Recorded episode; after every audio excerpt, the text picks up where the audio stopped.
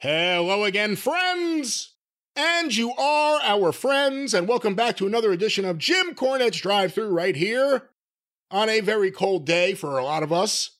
Happy Hanukkah to my Jewish brothers and sisters throughout the land. And we have lots of wrestling to talk about. This is the high point of the show here. This is Happy Talk. I'm your host, the great Brian Last, and here he is, the star of the drive through, the man who's going to save the show this week. Mr. Jim Cornette. Well, now you've stacked me. I got to make some notes here. You've stacked up a couple of things I got to ask you about the the cold and etc. You mentioned you were just uh, proffering to me some nonsensical verbiage about how much you love it when you're snowed in because it's so it gives you such a warm feeling. But first of all, That's has right. Hanukkah started? It starts tonight as we are recording. Well, goddamn, y'all get like almost three weeks jump on Christmas. Well, it's different every year. Oh, how the? Well, the Jewish calendar is different than the uh the calendar of Caesar, whatever the fuck we're oh, using. Oh God now. damn it! Now, didn't we go through this with the leap year thing? We did. Well, that that was the the Gregory's calendar. It was it was the Gregory calendar or the Gregorian Gregorian. Gregorian. Yes. Gregory Gregorian. He was a he was friends with Kirk Kerkorian, who was a movie producer. it was his, his, cousin, Gregory Gregorian. Where'd you pull that out of? Okay, well, let's uh, get. Well, you Kirk. don't want to know about that, but back to this. Uh, so so it just it it wanders around all over the, the the calendar. Hanukkah does. Who who makes these decisions? How is this laid out? Well, again, the Jewish calendar is different than the Gregorian calendar, if that is indeed what we use. The Kerkorian calendar. But Jim, I got some bad news for you. What's that? You haven't even finished telling me about Hanukkah. What's the bad news? Prince Constantine of Liechtenstein has died, in quotes, unexpectedly at 51. Uh, well, that that would be unexpected. He's 51 years old in the in the prime of his life there in Liechtenstein. I wonder if it had anything to do with anybody that he was Lichten. His death has been described as unexpected, and no cause of death has been shared at this time. Here's a quote The princely house regrets to announce the princely house. The princely. See, you make it funny just by repeating. no, I'm not the. The princely house. Well, he's the prince, as opposed to the kingly castle. the princely house regrets to announce. See, it rhymes.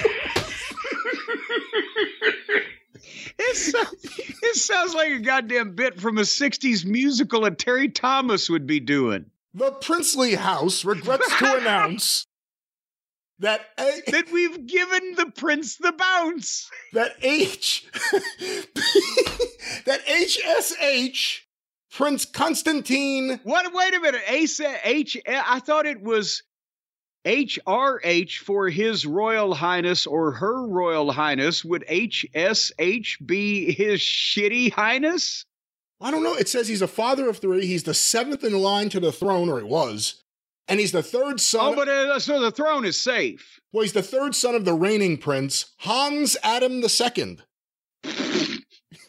you don't hear too much about him on the world stage. he was he was he was overshadowed by his brother Howls Adam. Well, if you let me finish. The princely house regrets to announce that HSH Prince Constantine. Wait, wait a minute. What about if Nigel McGuinness was doing this on the air? The princely house regrets to announce. The princely house regrets to announce. I'm here with Tony Khan. We're having a great time. Come party with us. Wembley. The princely house regrets to announce that A- I can't even say it. That HSH Prince Constantine von und zu Liechtenstein. What? Passed away unexpectedly. Wait, if his last name is Liechtenstein? It says Prince Constantine von und zu Liechtenstein. So. Zwei, drei, vier, fünf, six, sieben, acht. Uh, he was the chairman of the supervi- of the board of Liechtenstein Group Holding AG. So maybe it, what, what? There's a Liechtenstein Holding Group. What is the country? Is just a, a corporation now?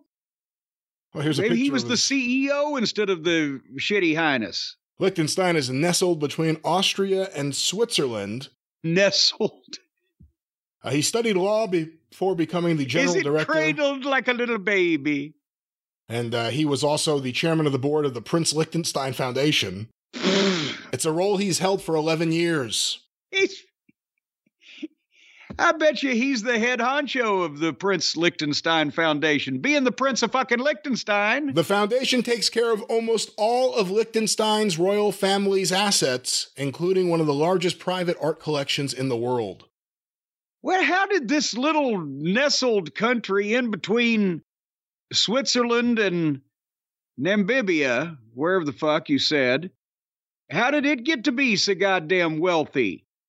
How close is it to Germany? Was there a big increase in in the 40s in its net worth suddenly or art collections? How did this this little tiny monopoly country get uh, get so rich? Well, unfortunately, there was someone we could have asked about this, but he died unexpectedly at 51. At 51, maybe he knew too much.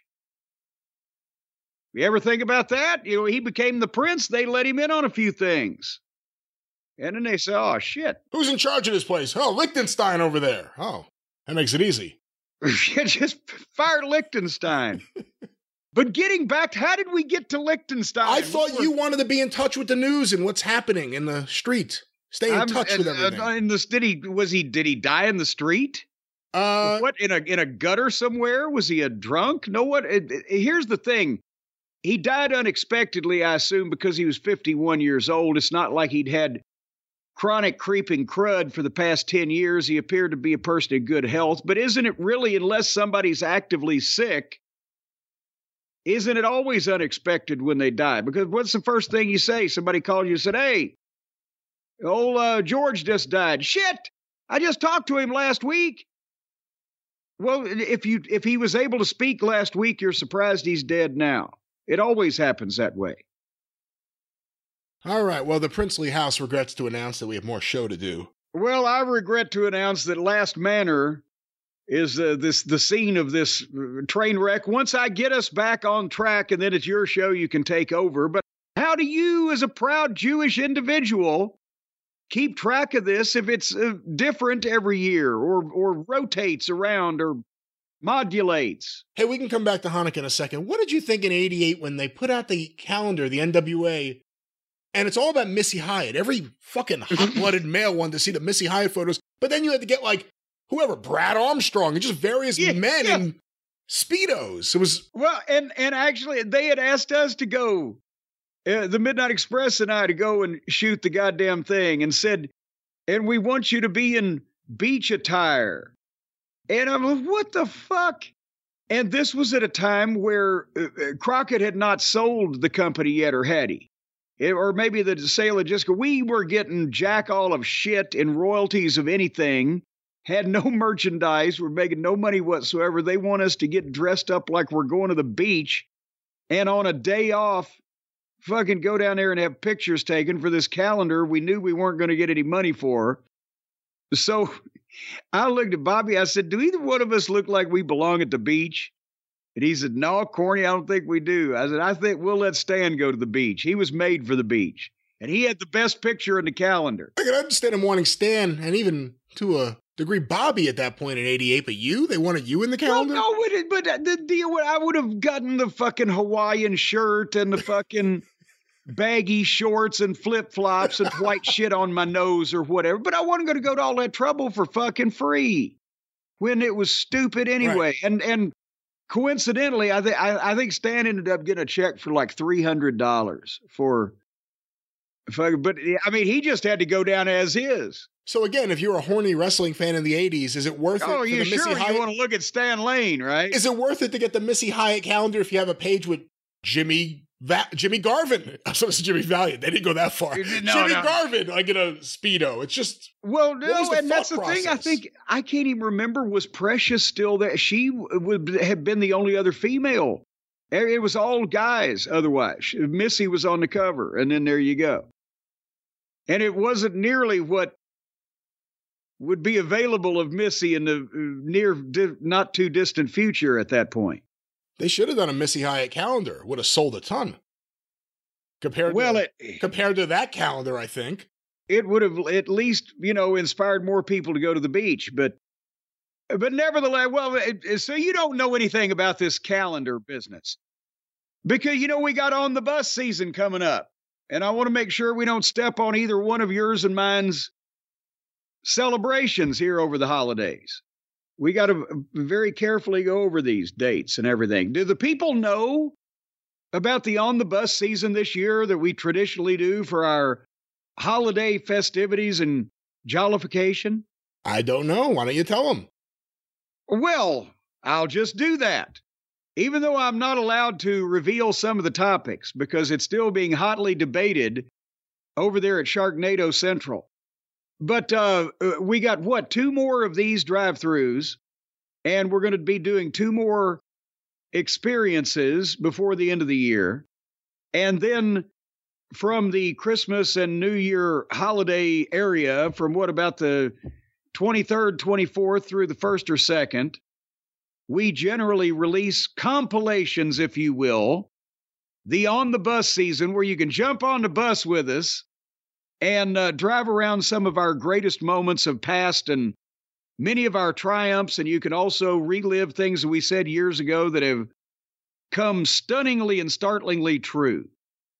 And these things are lengthy. So if you've got family or close relatives or even distant relatives, you know, visiting for the holidays, you can go in a room somewhere, lock the door, put the wireless earbuds in your head, and listen to us and get away from all of that type of thing. Well, we have a lot of fine omnibuses. Jay Sharknado has been working hard on them, and we think everyone will like them. We have actually a whole bunch. We have more in the works for the future, and we'll also have regular updates. If anything big happens, we'll be on YouTube with the big things or the stupid things. Yeah, if any uh, landmark event happens, both of a newsworthy or just a stupid uh, you know, principle, we, we will do live breaking news updates on those things. But otherwise, we do you said we got some omnibuses planned for the future? Does that mean we get to take more time off from recording and watching wrestling? Well, not necessarily. We like to sometimes just mix them into the feed so people don't know when they're going to get it, like a big surprise. Oh, you don't know when you're going to get it. Not That's, like the Ric Flair kind of you don't know when you're going to hey, get it, but the come on, the fun video we, kind. Can we say that on in today's climate on the air like that? Heavens to mercy. All right, but anyway, but the buses are coming, folks. Line up at the stop and jump on the uh the train or the bus or whatever the fuck. Well, the, the bus conveyance. You mentioned that we may uh, come back. Well, I did too. That we'll come back and do some videos if anything really stupid happens. And I have a stupid story to get to in a moment here, Jim, but I don't even know, so I don't want to just do it. Are we talking about Cornette's Collectibles or have you shut down for the oh, season? Oh, oh, oh no. Well, yes. We've almost shut down. We're almost sold out of everything. No, in, in all honesty, at jimcornette.com right now, you've got almost no chance to get it by Christmas domestically if you order now because, fuck, we're two weeks away and you're not even motivated enough to get your order in by this point. Now, um, everything is still available except you may notice that we have sold out of some of the iconic Cornette face shirt sizes. If you're trying to pick yours and you see us sold out, the reason for that is we always stock up every year, and every year the demand increases, and we might not have time to get it to you by Christmas, so we are making that unavailable for the but otherwise everything's there jimcornette.com do what you will, but I cannot be responsible for people that have waited this long to get their stocking stuffed for Christmas. Would the figures even fit in a stocking? Well, depends on package? how it depends on how fat your old lady or mother is. Well, it's not it's not the stocking that's going to fit on their leg. It's again the stocking on the mantle. Well, where do you think stockings originally came from? Before they made stockings for Christmas mantles, uh, people in the in the olden days, they would put a stocking up from a stocking from the fucking drawer where they kept their undergarments, their their fig lilies and their petticoats and things like that. And and then that's where the tradition started. So if you had a really fat wife or old lady or mother or whatever, you could get a lot of fucking presents that way. Well, they used to say if you were big and fat in the old days, that meant you were rich. Well, that's right, because most people couldn't afford it. That's right. Heather Feather would have been looked upon as the richest woman in the world back in those days. And I bet you you could get a lot of stuff in her stockings. There's the annual Heather Feather mention on the show, ladies and gentlemen, for everyone who waits for that. Jim? Yes. I mentioned a story of stupidity. I don't know whose stupidity, maybe organizational stupidity. The Jacksonville Jaguars have been in the news. it started a few days ago. Their quarterback, Trevor Lawrence, got hurt and walked off the field with the help of uh, security, I believe. No golf cart, which would usually be there to help an injured quarterback or any athletic professional, I imagine. Doesn't have, it doesn't have to be a golf cart. It can be a motorized conveyance. It's not golf, it's football. But the idea is they couldn't pick his some bitch up with something on wheels and drive him off the field. They had to throw his arms over their shoulders and help him out like they did in the old days when they won one for the Gipper. Like you're waiting for a heel to come up behind him and get him, hit yeah, him in the yeah. knee. now, it's worth pointing out after this came out and everyone was up in arms, the quarterback has come out and said he refused the cart. He wanted to walk off, making him the first person in Florida to refuse a golf cart ever. But after that, Jim, another story has broken. Hey, well, you know, think about it now. How many times did they have the Stadium Stampede football field fuckery match down there? And and they did a golf cart spot every time. That is funny, I guess. So could it be that they disabled all of their golf carts? That is interesting. Where was the golf cart? A report has found that it was used by a wrestler named Kenny Omega to run over Sammy Guevara. But, Jim, as I mentioned, an article from The Athletic by Katie Strang and Kaylin Collar. Sounds like a fucking NXT tag team. Former Jaguars employee accused of stealing more than $22 million from the team. A former Jacksonville Jaguars employee is accused of stealing more than 22 million from the franchise between 2019 and 2023. Can I stop you one second? Yeah. I, I, want you to continue, but just I've seen because there's been so much coverage of this and so many different articles. One of the great opening lines I've ever read is this one that I'm looking at. A former Jacksonville Jaguars employee has been accused of astonishingly brazen financial crimes. I believe this one was from across the pond. They covered this in England also, but go ahead. It's the same story. I believe the Athletic may have broken the story, but uh, I like the way the British put it sometimes too. Uh, exploiting the organization's virtual credit card program, and he used that money to buy, among other items, two vehicles, a condominium, and a designer watch worth more than $95,000. Some of that money was also allegedly used to purchase cryptocurrency and place bets with online gambling sites. Amit Patel, who worked for the Jaguars for five years, starting in 2018, is named in court documents filed in U.S. District Court in Jacksonville, Florida, earlier this week.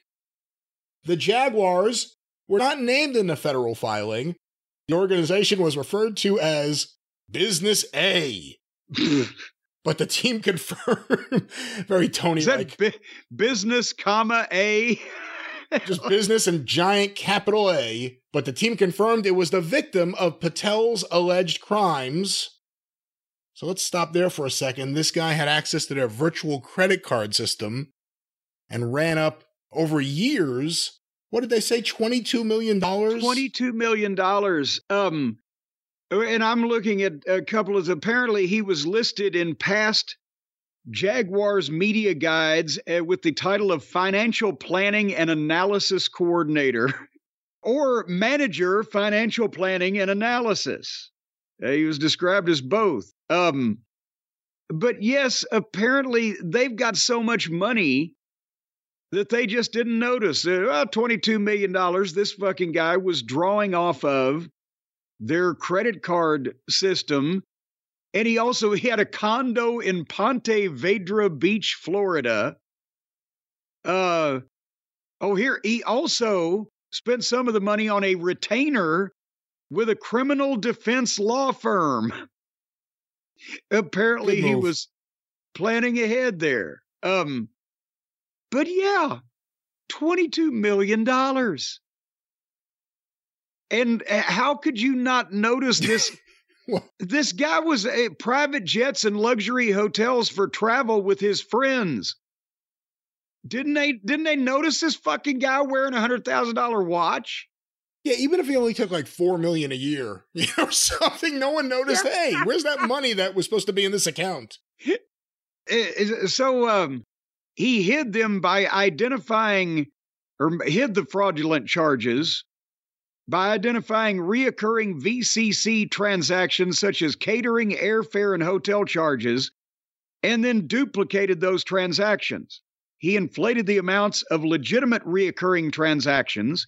He entered completely fictitious transactions that might sound plausible, but that never actually occurred.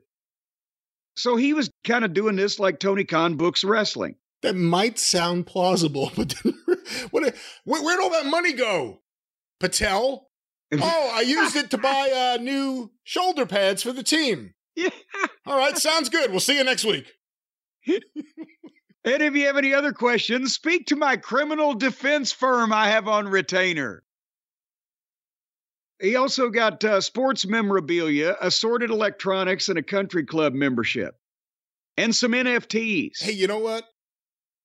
If you're, I'm going to assume, and you know, you never know, someone could be a complete moron. I'm going to assume this guy's pretty smart because he got this position. He obviously has some kind of background, and then he uh, allegedly committed this fraud. But to commit this kind of fraud over several years and expect to keep doing it what does it say about the organization that he thinks he's working for? Like, he has to in his head think he can get away with it. You only do it if you think I'm working at a shit show. I can take whatever I want. No one's going to say anything.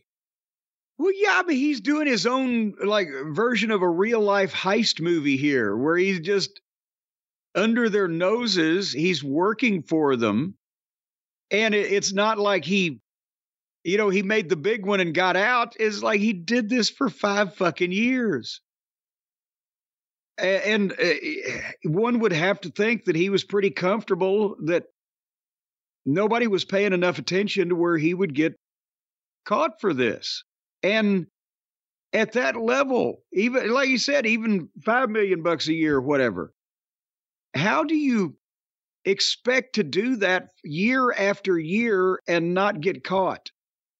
And especially when when you're not I don't know how much the financial planning and analysis coordinator of the Jacksonville Jaguars is supposed to make, but I bet you he wouldn't be able to afford a watch worth $100,000. Watch this, not this specific thing, but watch something like this become a story in the future with AEW. Just with all the various things. Why are they booking these big arenas? Why do they have the schedule they have? Mm. Why is this done this way? Why? We're going to find out something because, according to reports, AEW has record gross income, I guess is the proper way to put it. Because there's a big difference between gross income gross, and net profit. It's gross, it's positively disgusting. It's dripping in blood. But there's a big difference between gross income and net profit. Yes. And they've grossed apparently into what, $150 million or so. I have the exact figure somewhere. They didn't make any money on that. They didn't make any money on that. Where's all the money going? Is it all going to wrestlers? $100 million? Or production? Minus what's offset by your partner at Warner Brothers Discovery? Where's all that money going? You know, I got to be honest with you. The roster of people who we never see and have forgotten are there that are still getting paid over the course of this thing, it's always been that way, is massive. But you know, when you're talking about tens of millions of dollars, because I mean, they, they can get up into seven figures easily just in a couple weeks of TV taping uh, tapings worth at, of rent at these arenas. How many so, wrestlers are making seven figures a year? that shouldn't be. I mean, I'm sure there are several that absolutely Well- should. Moxley, Jericho, MJF, Omega.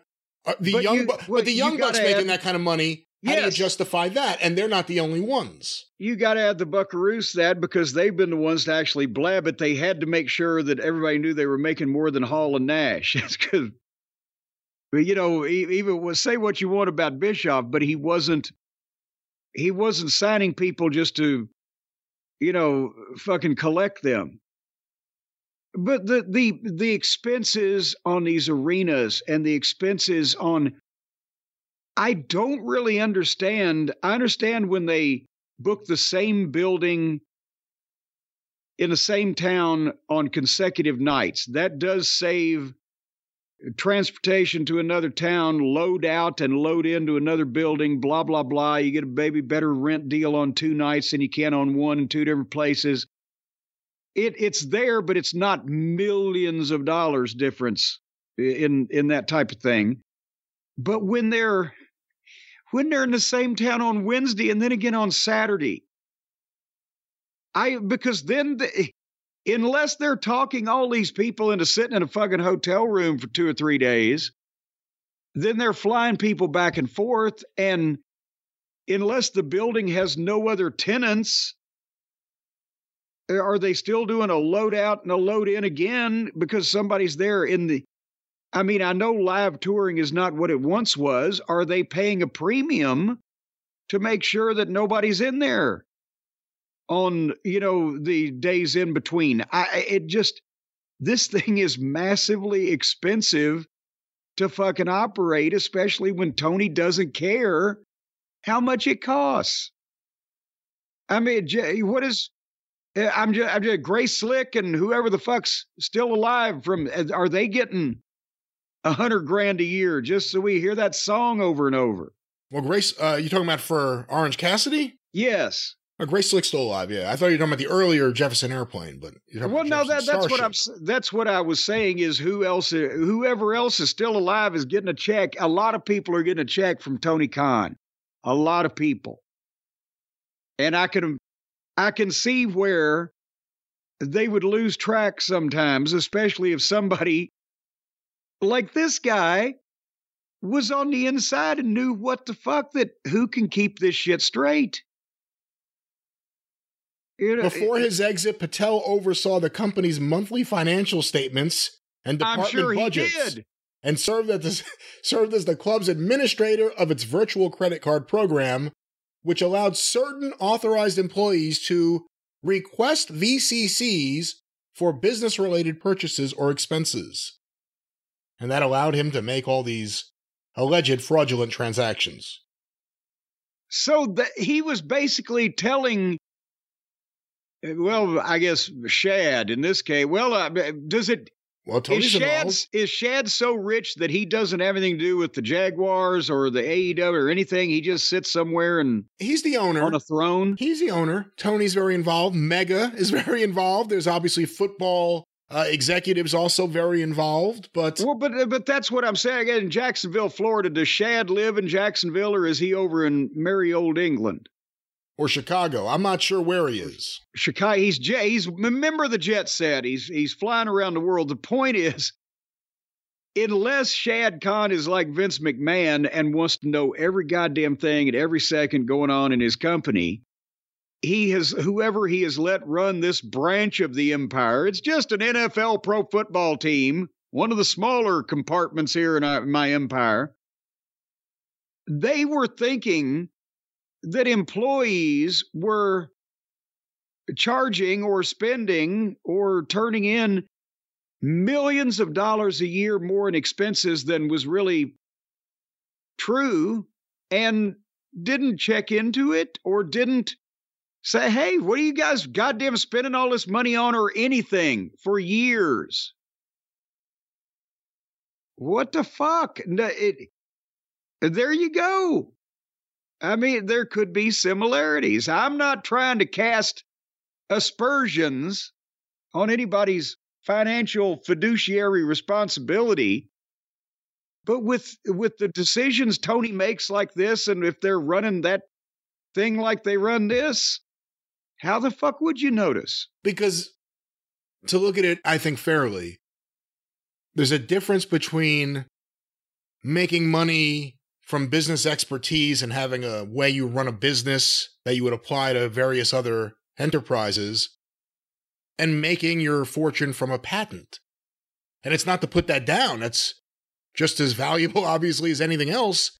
But Shad Khan's money comes from the patent that he owns that other car manufacturers have to use to sell their trucks. That's what's made him a billionaire. He's taken the money he's made, and the money just keeps rolling in because people have to keep using that patent. So no matter what, money keeps rolling in. And what has he done with that money? He's bought the football team. He's bought the uh, football club team in the UK. I don't know. When I start with football, I don't ever know where to go next. He has obviously AEW. He tried to buy Wembley Stadium. He's got nothing but money, but he operates everything still like it's a family business, it seems like. So the money comes in, lots of money comes in.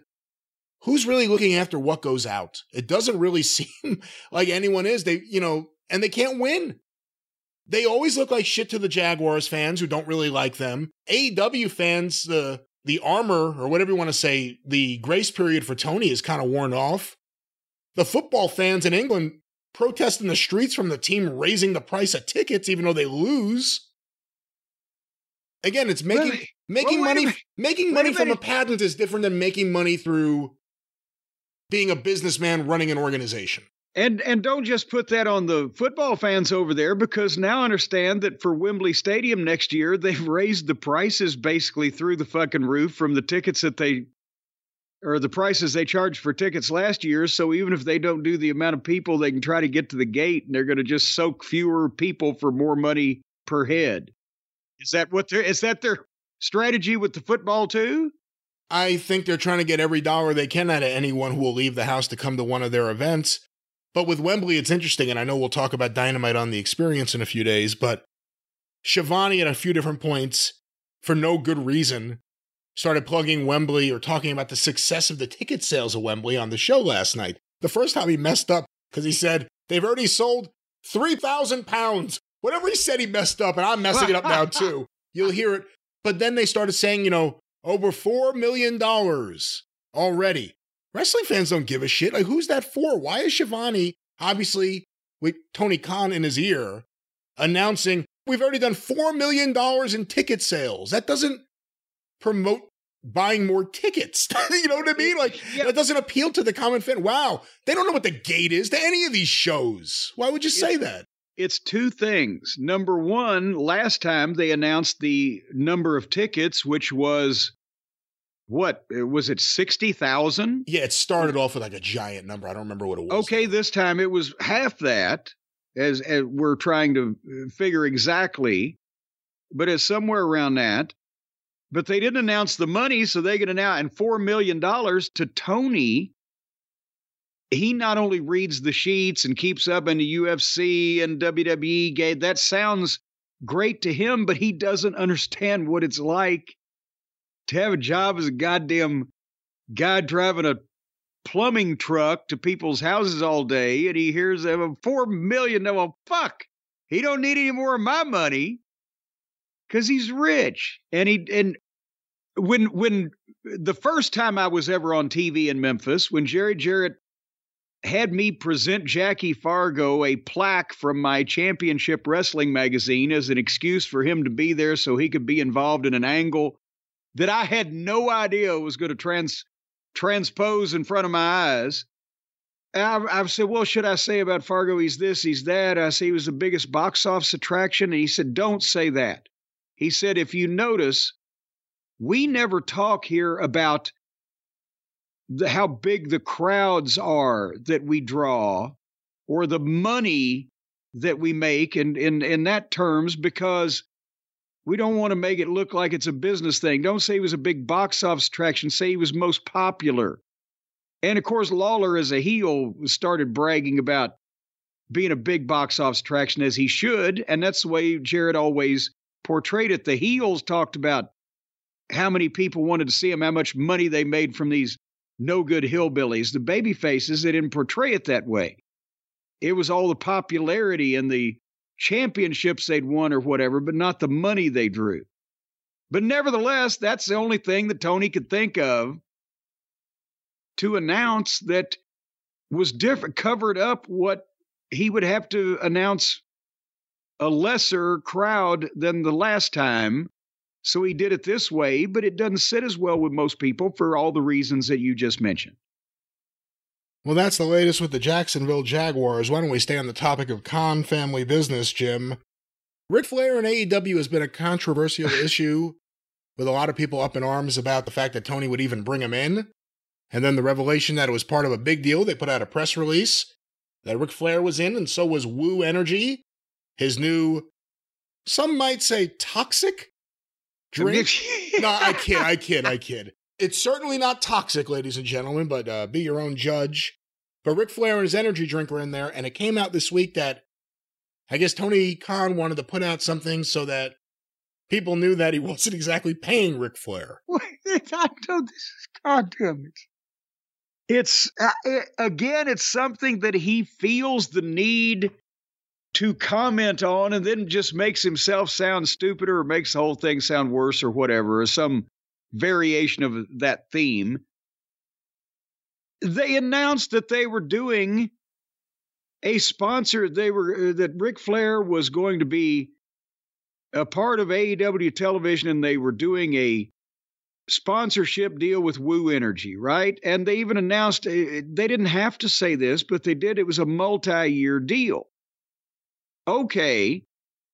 Well, obviously, since Sting is retiring in Eh, not even six months, four months, whatever it is, then that's certainly less than multi years. So already they had tipped off that Flair was going to be around longer than the the television storyline reason that he was there to help his friend Sting finish up. Have I conveyed that as clearly as possible? I believe so. We are under the belief that Ric Flair will be there again, multi-year deal. Now, I don't know if that again, it's it's a little different if it's through the sponsorship of the energy drink with him. I wonder how well, it affects other parts, like any Legends deal with WWE. Is he under any deal right now? Do we know? I, I don't think he is because he's doing his own thing in a variety of different places. Like I'm if, not if, sure if AEW and, wanted to put him in the video game or have an action figure of him, could they do that? Well, but hold on here. Now we're asking a bunch of questions ahead of time, and also I'm not sure WWE wants to do a deal right now with it. Does anybody in the WWE have their own brand of weed? Have they taken that step thus far? What what's the UFC standpoint on that? Uh, I guess Riddle would know. Yeah, I don't think they do yet, but I think it's something maybe for the future, but probably from potheads. Ric Flair notoriously wasn't a pothead. Well, yeah, and that's why I was like, "What the fuck? What is?" Uh, I don't understand what's with the wrapping paper suits and the the weed brand, but nevertheless, what I'm saying is they have been all over the page with announcing this to begin with. Flair comes out on television, says he wants to be there for Sting's retirement, but then they immediately also announced that there's a sponsorship deal going on with Woo Energy Drink, and it, and that they've signed Flair. It's a multi-year deal, and but then Tony doesn't want people to think that he actually signed Flair. When that's in effect what they did, it will break this down. But you, you whatever you did, you did. You signed it. Who's paying him is uh, irregardless. So he says, Well, no, actually, and then he phrases it the only other way could make it worse. No, we're actually making money on Flair. They're paying us for him to be on TV. Like, say what you want or not, but Flair does not have to have pay anybody to be on their fucking television. Well, here's the exact quote, and I have an article we'll talk about a little bit more uh, a little bit later, but it's from a New York Post article. The quote, We're not paying Ric Flair. Ric Flair is essentially paying us. We're getting paid by Woo Energy for all of his appearances, so we're collecting revenue from them.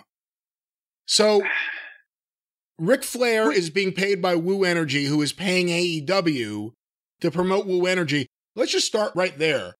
Whether it is or isn't a pleasant tasting drink or not, if you're Woo Energy, are you getting your money's worth? If you're paying a considerable amount right now for the promotion.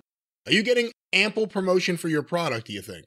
Good lord. Uh, well, first of all, apparently what the deal they made at or they made is at at taking Tony at his word there is that Woo Energy, which is not Ric Flair. Rick's not brewing this shit in his bathtub, uh, you know, in Charlotte somewhere, right? Me and three flight attendants. Woo!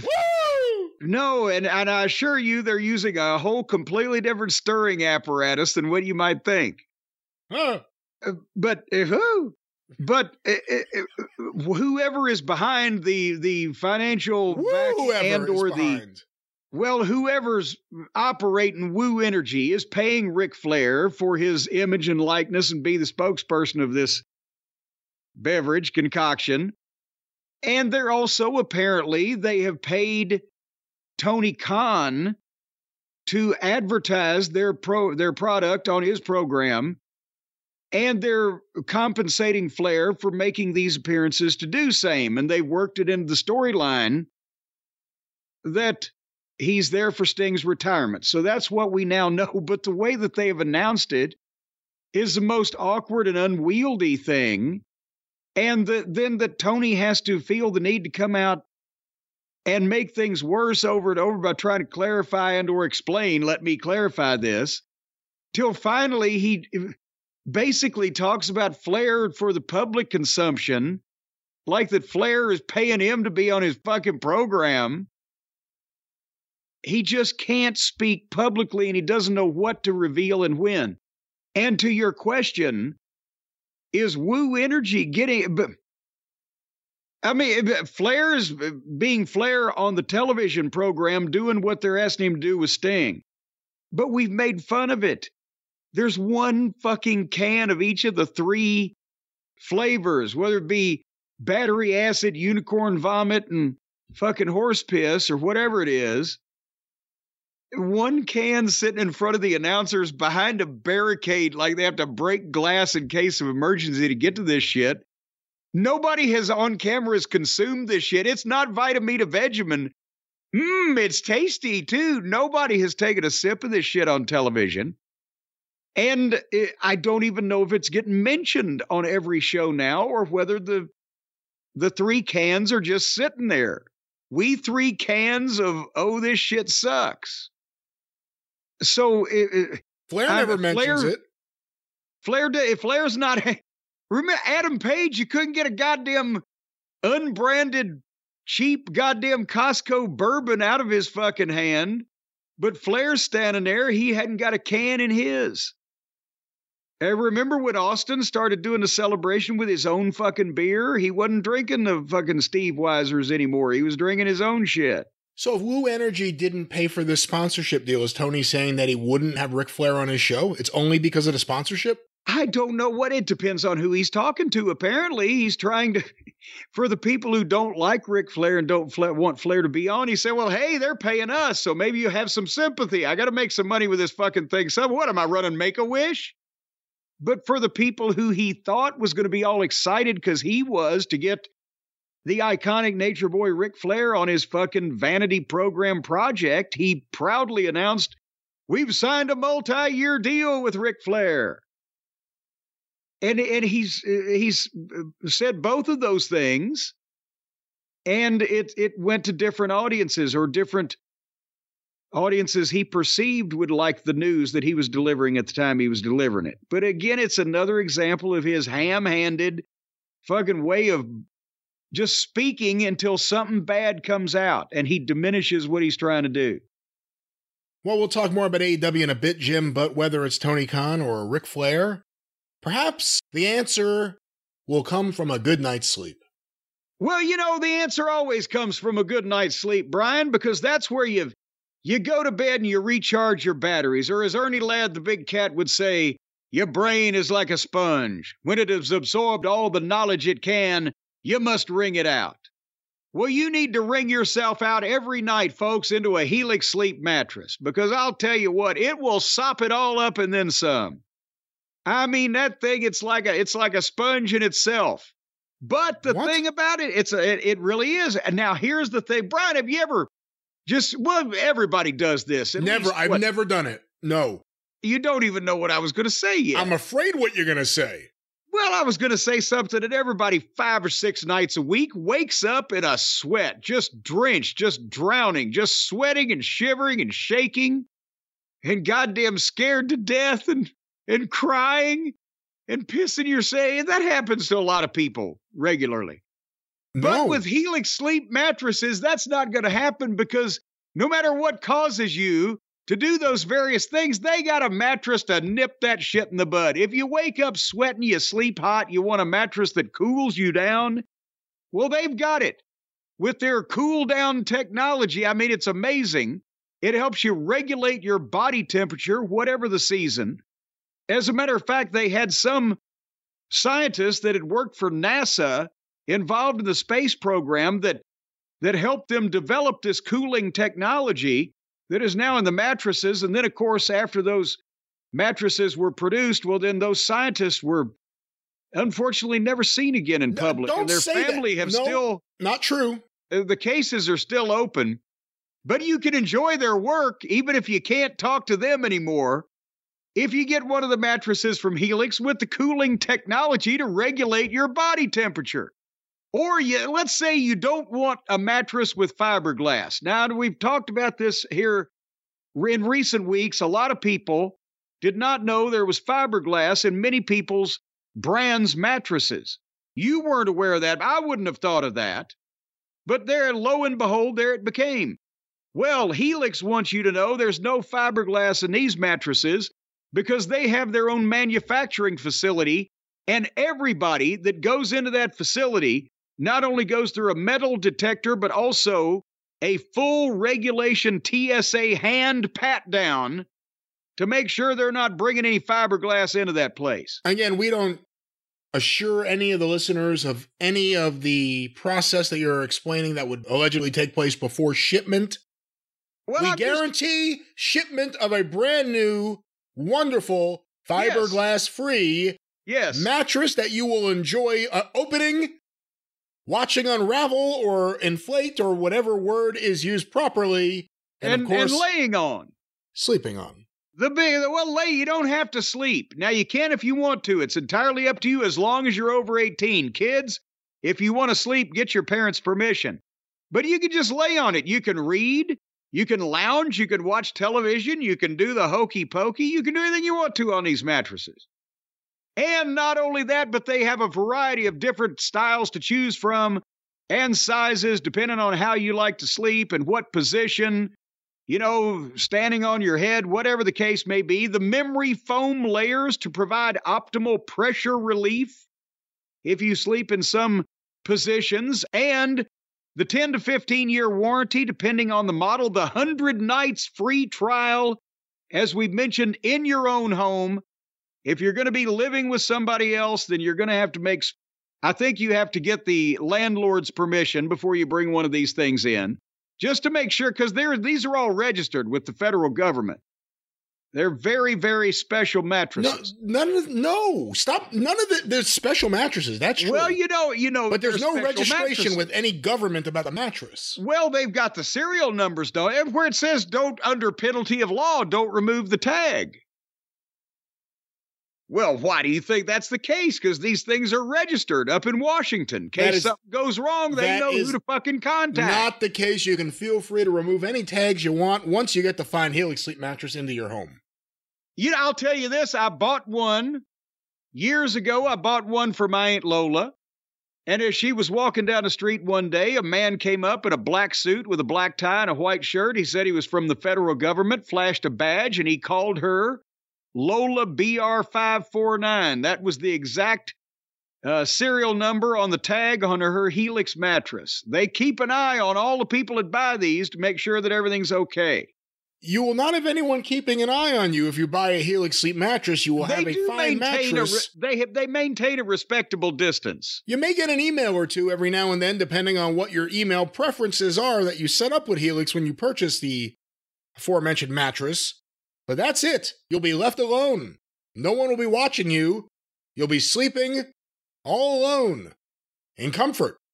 Just embrace that information like it's true. And folks, right now the best part is that you're going to save some money because Helix is offering 25% off all the mattress orders and two free pillows for our listeners because it's the holidays and they want you to to slumber in peace and tranquility during this restful time of the year. So go to helixsleep.com, H E L I X sleep.com slash JCE and use the code HelixPartner25. See, you're going to get 25% off. It's at Helix, and we're their partner. Helix Partner 25 at helixsleep.com slash JCE. You're going to get 25% off and two free pills. I am laying my head right now, I'll have you know. Well, not right now. I'm sitting fairly upright and vertical, probably at about a, oh, I would say an 80 degree angle. But nevertheless, when I lay down at night, I'm sleeping on the pillows right now, and, and they're soft as a box of fluffy ducks. You got to have, you've got several of these, don't you, Brian? I actually don't have any of the pillows. I only have the mattresses and the uh, Allform couch. What's the matter? You just sleep like you're sleeping on a goddamn flat fucking frying pan? You don't no. have anything to prop your weary head up at night? I have pillows from Brand X, which I won't be mentioning, but I do not have any Helix pillows yet. Well, then you know what you're doing. You're you're huffing fiberglass every night. You and the kids and everybody else. I'm surprised your your lungs haven't goddamn rotted out of your chest. Get rid. Throw those things in the garbage. I'm not feeling so well. HelixSleep.com slash JCE and use the code HelixPartner25 for fiberglass free pillows and mattresses. Brian, you need to. I think I think I hear you wheezing. Yeah. I don't feel so hot. Maybe we could take a break. I think we better. Well, Jim, we have some more uh, big topics to cover here this week. Uh, once we wake up from Helix sleep, of course. But why don't we get a few questions from the Cult of Cornette here on the show this week? This was sent to cornydrivethru at gmail.com from Sal, the art sensei, and he's a former guest artist of ours on the YouTube channel. Oh, oh, okay. Well, then, then that makes some sense. I had a question for Jim. Recently, I started doing photography and went to an indie show here in Rochester called UPW. I shot some good photos, but the darkness really hindered some of the photos, and I got a lot of grain. How did you counteract the grain in your photography back in the day in dim situations? the way that's phrased is funny. Also wondering Back in the day, how many rolls of film did you go through at one event? Well, okay, a couple of different questions. First one, there was sometimes you couldn't do a lot. And here's a, in Louisville, I was lucky because they had bright ring lights. And also because I think I may have mentioned this before. The Tennessee territory, they almost never changed or cleaned the canvases until they had so many holes and rips, they just had to get a new one. And they had a purple canvas in Louisville because for the kids in those days, you had a 35 millimeter camera that you had to hand focus on the fly for action shots. And you had a a flash unit, a, a flash attachment of varying kinds. I used a Vivitar 283 if anybody wants to look that up because it recycled. See, here was the thing once you took a flash picture, your flash had to recycle. It had to come back on, it had to charge back up. And unless you got one that was goddamn weighed several pounds and required to be fastened onto the camera with a bracket, and even then it was a couple of seconds, you were looking at seven to 10 seconds. So when you took your picture, you had to take it knowing that you couldn't take one for the next several seconds. What and is that the, like for a photographer? Yeah, that time in between. I'm, yeah. I'm looking at the ready light. Come on, come on, come on. Because in if you're in a well lit room, it might just be a couple of seconds, but you're in the Louisville Gardens with only a ring light and a darkened arena, and you're shooting something that even if you're leaning on the apron of the ring, if they're on the other side of the ring, they're almost 20 feet away and there's a lot of black, and that's going to drain your battery. But the the Vivitar 283 had a, a, setting that you could sync it up with the f stop on the Canon AE1.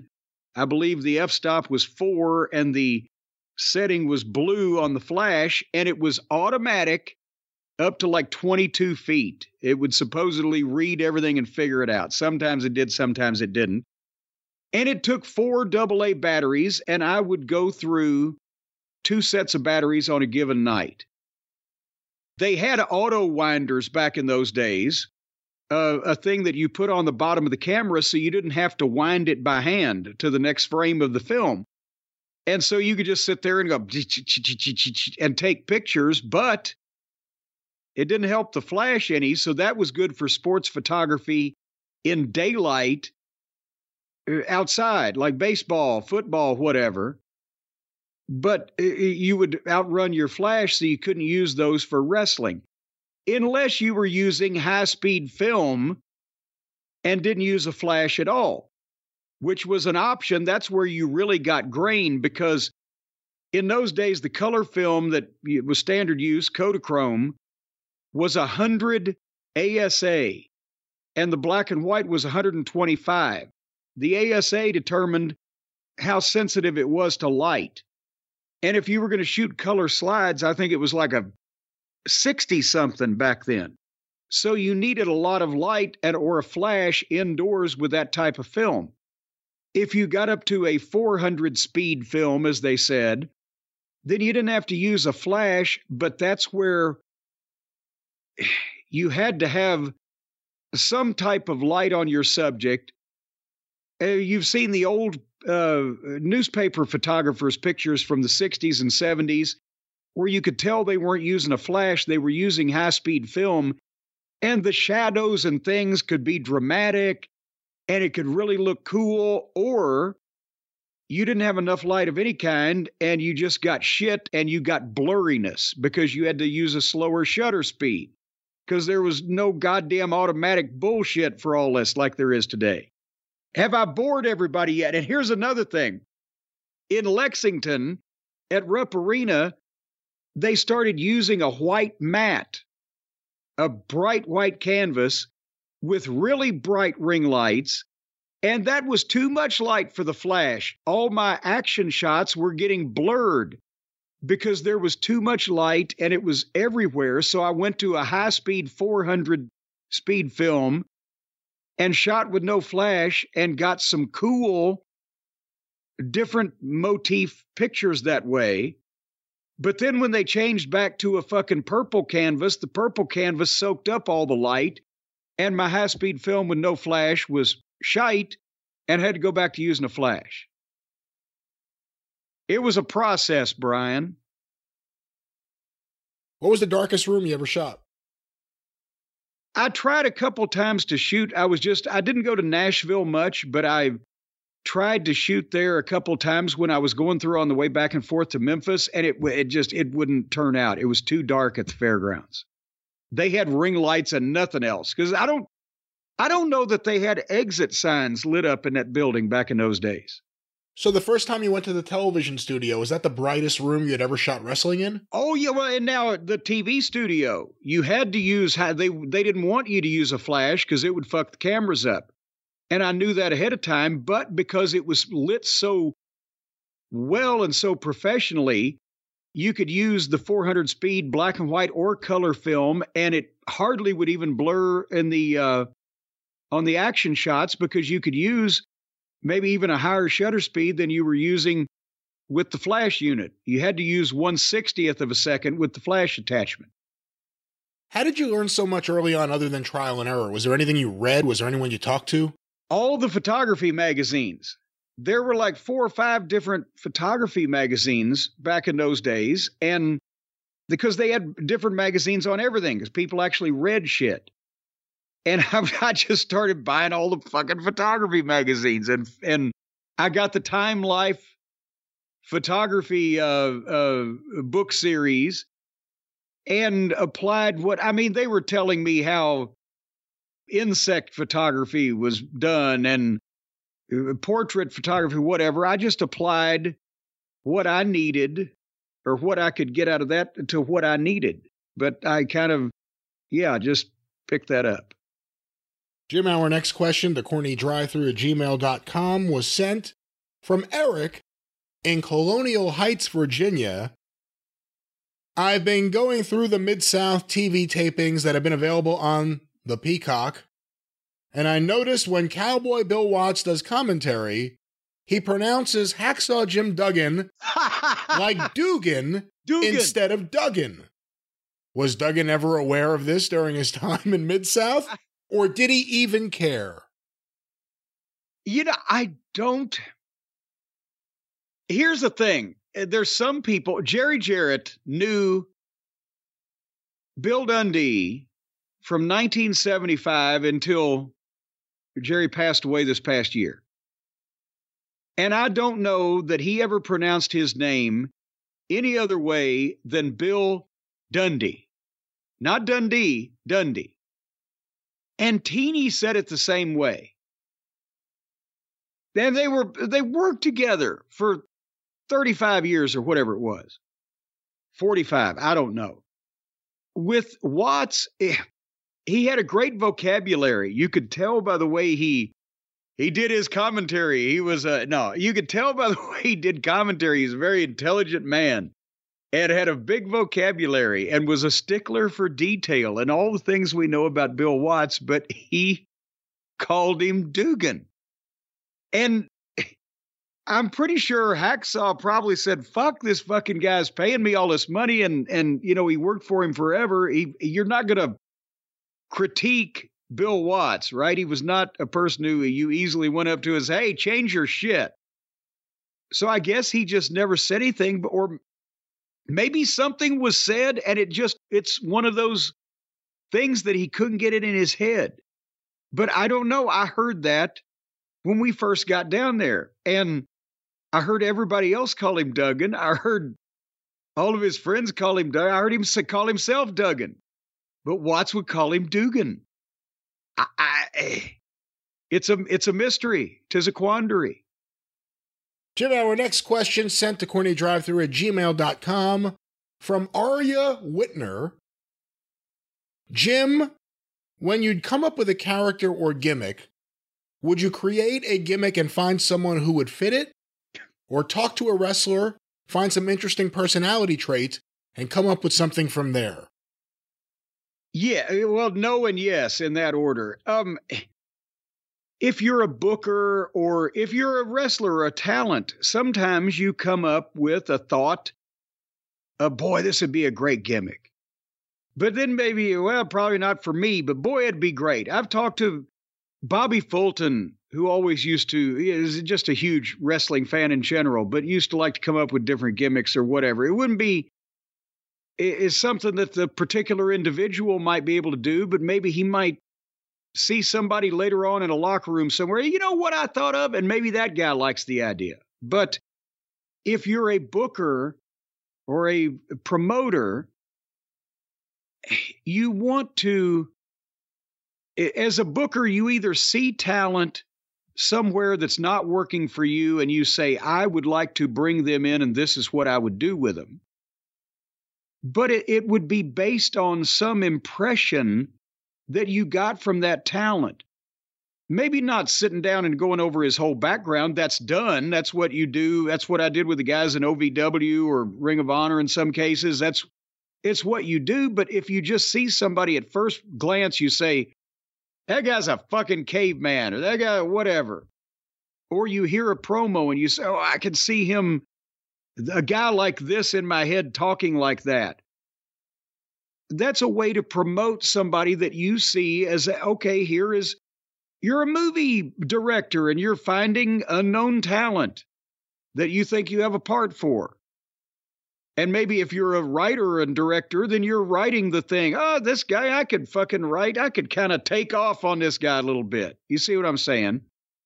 Or if you inherit the job and there's somebody in the territory or in the company that you know is there and you say well you know I, I get this mindset from this guy or i get this impression from this guy or if you amplified this or that attribute that this guy has whether it be personality wise or physically or whatever what would this guy look like or sound like if he had this mindset? And you tweak shit that's why with the to me the modern day wrestling writers come up with a fucking gimmick and then find somebody to play the part which is like making a suit and then finding somebody that fits it. It's ass backwards. It's fucking it's the because just because you've come up with this great fucking gimmick in your mind doesn't mean you can find anybody to actually pull it off. What if what if Mark Calaway hadn't been around to be the Undertaker? How far would that have flown? So the writers overstate their importance when they think they're in television and entertainment and they're writing a part and then casting it. Of a wrestling matchmaker or booker sees a talent and figures out a way to enhance them, promote them, develop them, make them, give them something else that they can use to to be hopefully a bigger attraction in that area or maybe everywhere. In a nutshell. Do you have any gimmicks that you never got to do? You never found the right guy, but something you had in your head? Um, over the years, I've had a bunch of them, and I can't think of any right now. To be honest with you, just because it it moves on. You know, I it, it I mean, and you can have ideas and say, boy, that would be good. But then if you never found somebody to, to do it, you don't know whether it would have been good or not, or if the opportunity didn't come along, or if I'd have had so and so two years before I actually got him, that was the perfect time for him, but it didn't work as it was because he had to follow so and so. But it, it, you know, it, there was one thing I wanted to do, and I couldn't get OVW developed in time when I came here in 99, I wanted Tracy Smothers to be involved because not only of uh, he what a talent he was and he lived 3 hours away and he could draw you some money but also as a training exercise having him working with anybody in a territory that was going to uh, they were going to be better students, right? But I thought, you know, what if we instead of the good old fashioned Southern boy because it it fits more up here. What if we made him, and this was 25 years ago, but what if we made him the disgruntled Southern boy to kind of mimic? You know, John Mellencamp is from 50 miles up the road in Seymour. He did Farm Aid. He wrote Rain on the Scarecrow. What if Tracy was disgruntled in the more modern era about how you couldn't go out hunting with your coon dog anymore? Just update people who exist or change them around, but they already exist and you're getting ideas based on who they are, whatever the fuck, right? And not, I mean, of course, there's always an exception. Kamala, there was, you know, that was what it was. But you couldn't probably get away with it. I'm not talking about the ethnic aspect. I'm talking about you couldn't get away with in today's modern era with the Google and the computer with getting people to believe that you just found some grown adult in the jungle and he's never existed before. They would know who he was and that he was from Mississippi, not Uganda. Well, Jim, our next question, our next email, whatever you want to call this, is an interesting one. This was sent to cornydrivethru at gmail.com from James Hooper, aka Lord Dick Belvedere, aka Super Dick. Let me go to his email. I, I wish you would, yes. Uh, Mr. Belvedere there. Hi, just reaching out to Jim Cornette. I'm a wrestler in the UK and having some local success with my gimmick. My gimmick is Super Dick the delusional superhero alter ego of Lord Dick Belvedere. Haven't found out. I'm sure he's on a television show that explains all this to the to the audience. Cause do you think every time he goes to a show that he passes out a flyer to explain why that they're calling him Super Dick, or does he do a promo in the ring beforehand with the entire backstory to elucidate the audience? Thank God Dave Drayson's not over there. We get Super Dick versus Super Mouth. Let me go back to this email. It's gonna. I wonder which one would win. or at least come in first. well, this is where it's going to take a little bit of an interesting turn here. Having found out the Young Bucks plan to trademark the term super dick for wrestling purposes, I'm obviously concerned and annoyed that this may impact my gimmick, which has got over well with our fans. I plan on fighting for my gimmick, but any advice or support from Mr. Cornette, even if it was just a shout out to build up followers to give me more credibility, would mean a lot. I'm a subscriber and genuinely respect Mr. Cornette's opinions on the business. Well, I think Super Dick needs to be supported. I think we need to prop this dick up. Because after all, if they're if these entitled little smarmy faced pricks from Cucamonga are trying to swoop in and steal something from this man that he's obviously pumped long and hard to get up to where it is today, to make something off of it, to get it to, you know, to bear fruit or whipped cream or whatever. You know, I, I, I don't think they should be allowed to take that away from him. Do you, Brian? I mean, that that would be underhanded.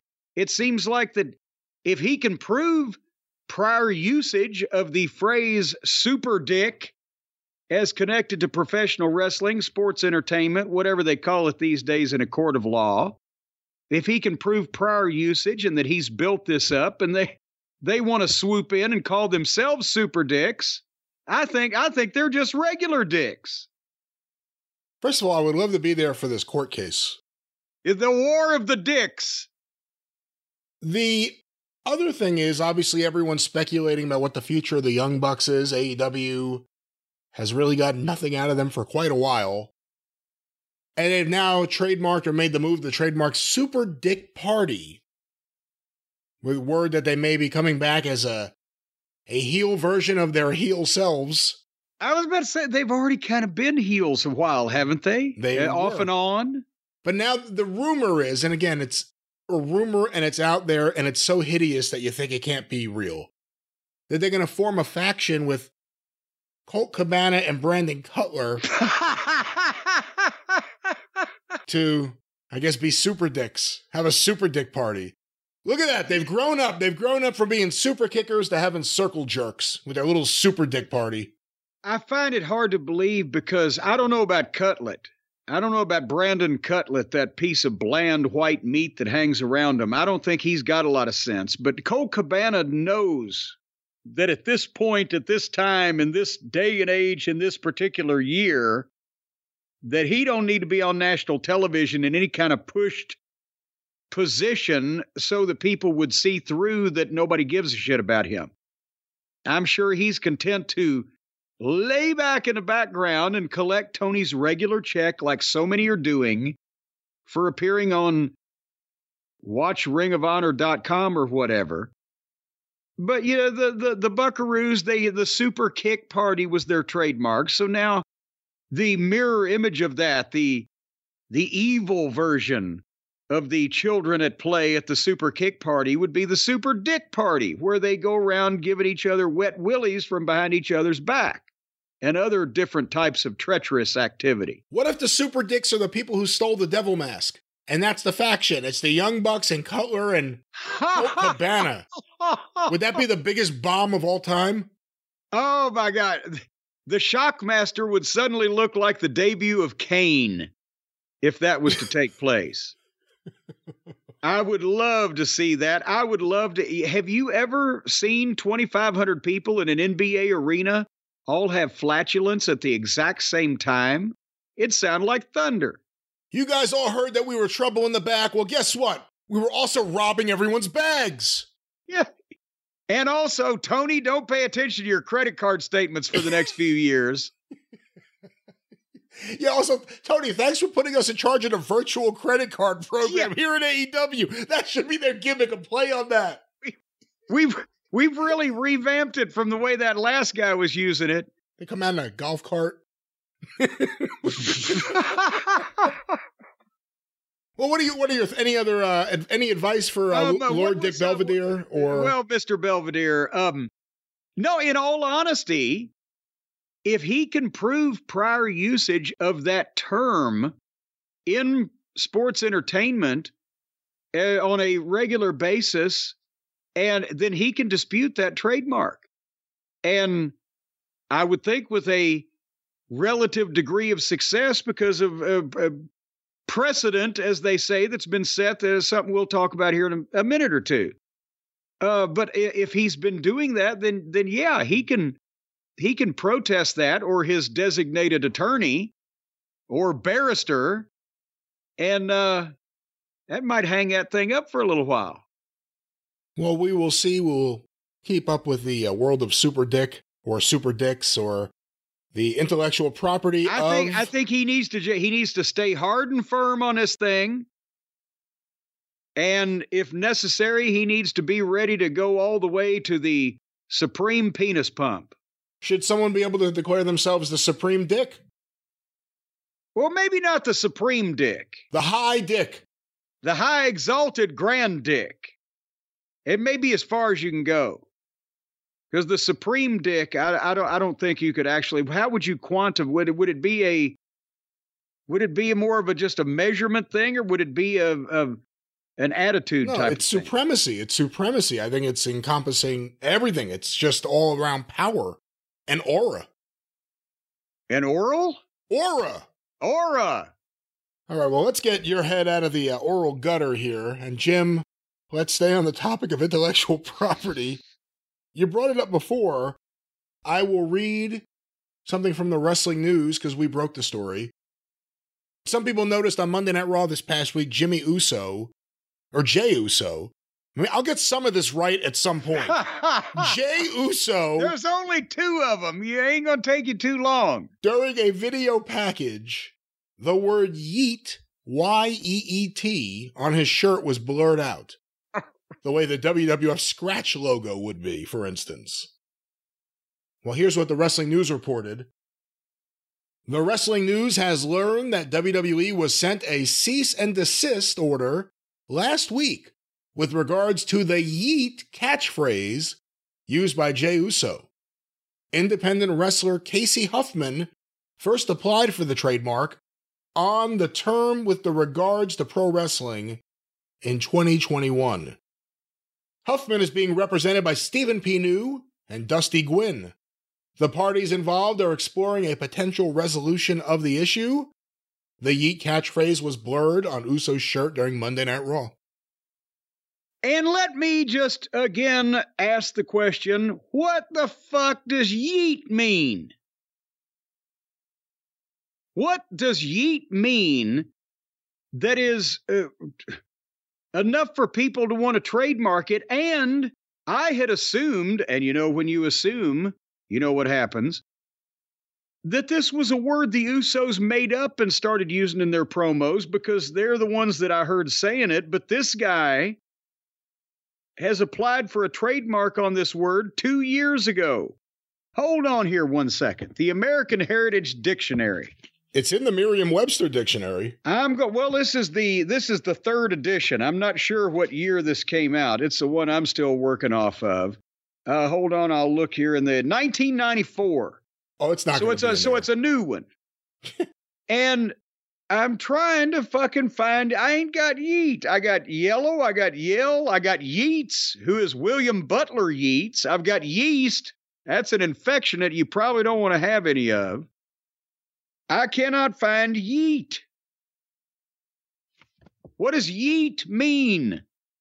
According to the Merriam Webster dictionary, yeet is used to express surprise, approval, or excited enthusiasm. Here's an example. As the right guard headed to his stall, he uttered two words, just audible above the hum of a winning locker room Yeet! Yeet! Said Olivia Reiner.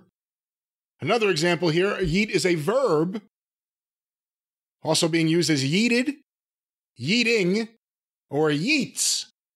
And it means to throw, especially with force and without regard for the thing being thrown. I watch a lot of yeeting in professional wrestling nowadays. there is The wrestlers used to be big eaters. Now they're big eaters. Um, all right, well, this is gibberish. But anyway, the point of the fact of the matter is, is that our good friend, of course, attorney at law Stephen P. New, newlawoffice.com, 888, no, 87750 Steve, Huh. and his, yeah. And well, I'm bound to forget it every once in a while. The new number, folks, 87750 Steve, and his friend and cohort Dusty Gwynn, who has done quite a bit of trademark work for professional wrestlers, including the Midnight Express. If anybody thinks they're going to goddamn use Midnight Express, you'll take it up with Dusty Gwynn. And if he just brought the WWE to its collective corporate knees, holy boy, how do you imagine what he'll do to you? But anyway, The West Virginia Dream. Dusty Gwynn, well, at first he thought that he had been named Dusty because his parents were big Dusty Rhodes fans. Then he found out that, well, you know, he's from West Virginia. He's about that age. His mother apparently had a fling, but nevertheless. So, yeet, whatever it means and however it's used, is now it it was was was alleged to be or was proven to be, I should say, previously attempted to be trademarked and trademarked by old Casey there, and thankfully Mr. New and Mr. Gwynn pointed that out, and there's been some settlement made Well, as we speak with the uh, the WWE. has there been a settlement made? There is there is well, there's according to what I've the information that I have received. oh, wow. Yeet. Uh, wow. Yeet! I'm surprised from from from Wednesday morning. Let's just say, uh, apparently the Yeet dust up has been brought to resolution to both parties' satisfaction. I don't know if we can publicly reveal anything more than that, but Well, we will uh, stay up on. Well, I guess that's the end of the story with Yeet. We're not going to stay up on well, anything. basi- basically, yeah, you know the. But Casey, uh, we're glad you stood up for yourself, and we believe that all you dicks out there should stand up too. Well, Casey made sure that he was, it sounds like, made sure he was compensated for Yeet, and now he has time and money to eat. And of course, you could eat this holiday season with our friends or from our friends at Omaha Steaks. Boy, that was going around your elbow to get to your wrist. But I'll tell you what, boy, howdy, if there, if it's an excuse to eat, I'll take it. Especially the boxes that we get from Omaha Steaks. Uh, the, again, the Omaha family, such an incredible bunch of people. Ma Omaha and Paul Omaha and all the little Omaha kids, they have done a wonderful job with this company. Omaha Steaks and the holidays go together like like peanut butter and and brittle. What? Well, I don't know what else goes with peanut butter. I just eat my peanut butter with a spoon. How do you eat your peanut butter? I hate peanut butter. I don't eat peanut butter. Oh, for heaven's sake. All right, we're not going to go down that rabbit hole right now, folks. I'll tell you how you can go down a rabbit hole of goodness with meat, and they don't even sell rabbit. OmahaSteaks.com right now, the possibilities are endless because they are selling their products at an, at a- an all-time low price, 50% off site-wide. Sale going on right now for the holidays. Stock up on all the the various parts of the cow or the pig or the the sheep or your the very what kind of animal do you think goes into jumbo franks? They're gourmet. Gourmet animals. Well, gourmet animals are involved in the jumbo franks, folks, and you can get those even 50% off. Holy sh- but not the size of them. They're No. fatter than Oh no, not the size. They are fat and they plump just amazingly in the oven, but also it's the price that's half. And that's why the butcher's cut filet mignons, the mouth-watering burgers, even the easy to prepare meals ready in a flash. You just light the flash paper, throw it on there, the fireball, boom, it cooks the ready to eat meal. With Omaha Steaks, the possibilities are endless, but the offer will not last long. But they're ready right now to ship your order. They've already they have laid these cows out. They bopped them on the head, they sliced them and diced them. They've got them all packaged up, flash frozen to come to you perfectly vacuum sealed to be ready to cook when you're ready to cook them. Backed by the unconditional 100% money back guarantee. That means no matter what condition that you're in, you can get your money back. And no matter what condition this stuff is in, you can get your money back on it as well. And you can save 50% off site wide as the regular sale that's going on. Plus, right now, an extra $30 off with our promo code, which is JCE. So, Brian, think about this. Add all this up. Let's say you get on omahasteaks.com and you say, I want three cows and you put in cow three, you're immediately getting 50% off. Plus, with our code, you're getting an extra $30 off. Now, what is the price of cattle per head currently in the state of New Jersey? I have no idea. How would I know that? Who Did knows you that? not watch the news this morning? They don't have that on the news. They don't have that on the news in Kentucky. Get out of here. Oh, come on. You mean you don't have the cattle report? You don't get up early at 5:30 in the morning and watch the farm report with Fred Wiche to get the, the, the cattle prices and everything. Oh, for heaven's sake. Well, I'll tell you, well, you know What is what the price? Did you watch you know it what this the price is down here? I'll tell you what it I'll tell you what the price is. Yeah. It's expensive. That's what the price is. But you can get half off by having your cow shipped to you from Omaha. And then you get another $30 off with our promo code JCE. You have just bought an entire. Now, they will not send you the hooves or the horns. That's a, a hazardous material in the, uh, you know, the post office. They can't ship hooves or horns. And they're also going to drain the cow's bladder before, because urine, cow urine apparently is a hazardous material like battery acid. So don't worry, you will get a cow with a drained bladder. But folks, right now, again, whether it's the Franks or the beans of the matter or the beautiful butcher's cut filet mignons, mouth-watering burgers, the sides, the caramel apple tartlet desserts, the whole nine yards, omahasteaks.com, 50% off site wide. Use the promo code JCE to get an extra $30 off. I'm telling you, well, you can't you can't move away from this offer without ordering immediately. I implore you, get some cow from Omaha Steaks for Christmas. Absolutely, Omaha Steaks, and I'm getting hungrier as we are talking about it. So I'm we'll I'm getting in the mood to eat. All right. But don't let me be too bossy.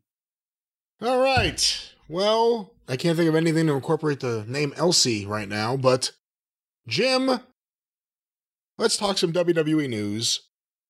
Someone we have not really mentioned here on the show, the COO of TKO, the parent organization now of WWE, The COO of TKO Mark Shapiro. will soon be heard to say F you. Well, maybe F you to some of the fans going to arena shows. He was speaking at the UBS media conference and had this to say about possibly cutting back on house shows. Let's go to this audio. WWE, just as an example, though, let's remember they have over 300 events a year with 170 televised. So there's probably, while all those other fights, there's a reason to have them, those cards, those, or excuse me, those, uh, you know, superstar events on WWE. While there's a reason to have them because it's good for the brand, we're building audience, we're, we're putting them on in C and D counties. So we're really stretching the brand and we're, we're kind of amassing uh, a greater array. You're not What used is, to it. what is a C and D county? Is that like on a scale of A to F? But I mean, what? this guy is, he's been a, a an executive with the UFC, correct? I believe so, yes. And he still doesn't know how to how to talk about live events and where they're held except C and D counties. When is the last time I'm going to go to Buttfuck County? Well, hold on. I have something here. A county is any county located in one of the 25 largest U.S. cities that has more than 20,000 households. These counties represent highly urbanized areas and account for more than 40% of the households in the United States. Those are A counties. B Okay. county, oh, go ahead. Well, I'm just, well, go ahead and finish that. I'm sorry, I didn't know there was more. B county, because we're talking about C and D counties. B county is any county that does not qualify as an A county, but also has a population of at least 150,000 people, or is part of a consolidated statistical area with a population over 150,000. B counties have at least 85,000 households, and when combined, account for 30,000 of all U.S. households. So now we're talking. Count for 30,000. 30%. 30%. A C county is any county or consolidated statistical area that is not an A or B county and has a population of over 40,000. Any area that is classified as a C county has more than 20,000 households or is located in a consolidated metropolitan statistical area that has more than 20,000 households. This is 15% of the country. And finally, D County not A, B, or C, and there are no limits placed on population. D counties are considered very rural and are generally far from any sizable population area. When combined, D counties account for roughly 15% of all U.S. households. So he's making it sound like the house shows are primarily there, and those Except, are the. Except when they run Corbin, Kentucky, or something like that in between Cincinnati and Knoxville, do they ever even run a C county by that description that you just that you just gave? What is eh, again? He eh, eh, you can tell he's already down on him because he's you know jacking off on the house shows. But he's gonna. These people don't realize it's not like the fight game where guys in UFC or boxing or whatever, it's better if they only fight two or three times a year because it's a real fucking fight and they got to train, they got to have a camp, then they got to rest up and blah, blah, blah.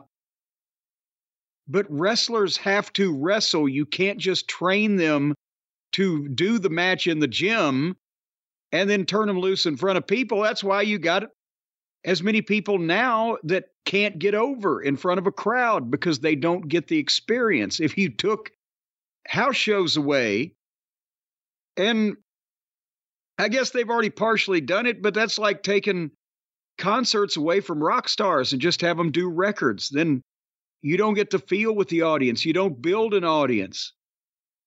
Wrestling traditionally from the dawn of the time it became a thing in the 1800s until 20 years ago or whatever, was built primarily on a model of touring and making money in markets big and small because you could tailor the show or your expenses or how much it cost you to or whatever to whatever market you were going to. To the point I saw Danny Davis actually made a $5 profit on a $103 gate at, on an Ohio Valley wrestling event at St. Therese Gym once in downtown Louisville. You could make money at some level off of almost anything, or you could, like Tony does, you could spend money and, and not make it off off almost anything in wrestling. But to to just attempt to cut back on the house shows because that's not your profit center hurts the talent on the roster because then you've got less and less experienced talent already. That's why the guys of previous generations were so good at this because whether it was good for them or good for everybody in the long run, they did it constantly and they got to be experts at it and improvising and different audiences and coming up with shit on the fly. And the more you constrict that and the way that it's all overproduced and pasteurized and homogenized now anyway that's why you've just got guys doing athletic routines and uh, performances in a ring which doesn't get emotion which doesn't sell tickets well jim let's go back to some more audio from mark shapiro coo of tko array of eyeballs from all demos so it's good for our long-term growth from a margin perspective they are dilutive so there's probably an opportunity as we go through our, our efficiencies and our, our synergy opportunities to cut back on some of those non-televised events, which of course will push push our margin up. So we're we're going through that exercise now. On the UFC side. Well, let me stop it right there, just because you probably have never heard it just phrased that way. We'll get rid of the live events, the arena shows, the house shows, because it'll increase our margin. When in wrestling history could you have ever said that? We get if we get rid of yeah. the live events, we would increase how much money we're making. It's a complete reversal because there was no way to make money except on live events at one point, and now they're like, "Oh shit, we can't afford to run all these live events; it cost us a fortune." Maybe stay out of the C and D counties then, but I don't know. But let's go back to uh, more from Mark Shapiro. I would, or let's say WWE. Let's stay there for one more second and just tell you when you talk about the experience economy there. We just put WrestleMania 40 on sale, right, in Philadelphia, and you know, 24 hours later, we're we're, we're sold out at, at the highest per cap we've seen. Uh, and our Survivor Series, which took place in November in Chicago, eh, across the board, I got the report card the next morning. It was like you know, I wish I wish all business ran this way. Merch was up, ticket per cap was up, ratings were up, sponsorship was up, local sponsorship was up, uh, our premium experiences were up, it, insanely up too. It's it's uh, it's a good place to be if you're in the, the WWE game.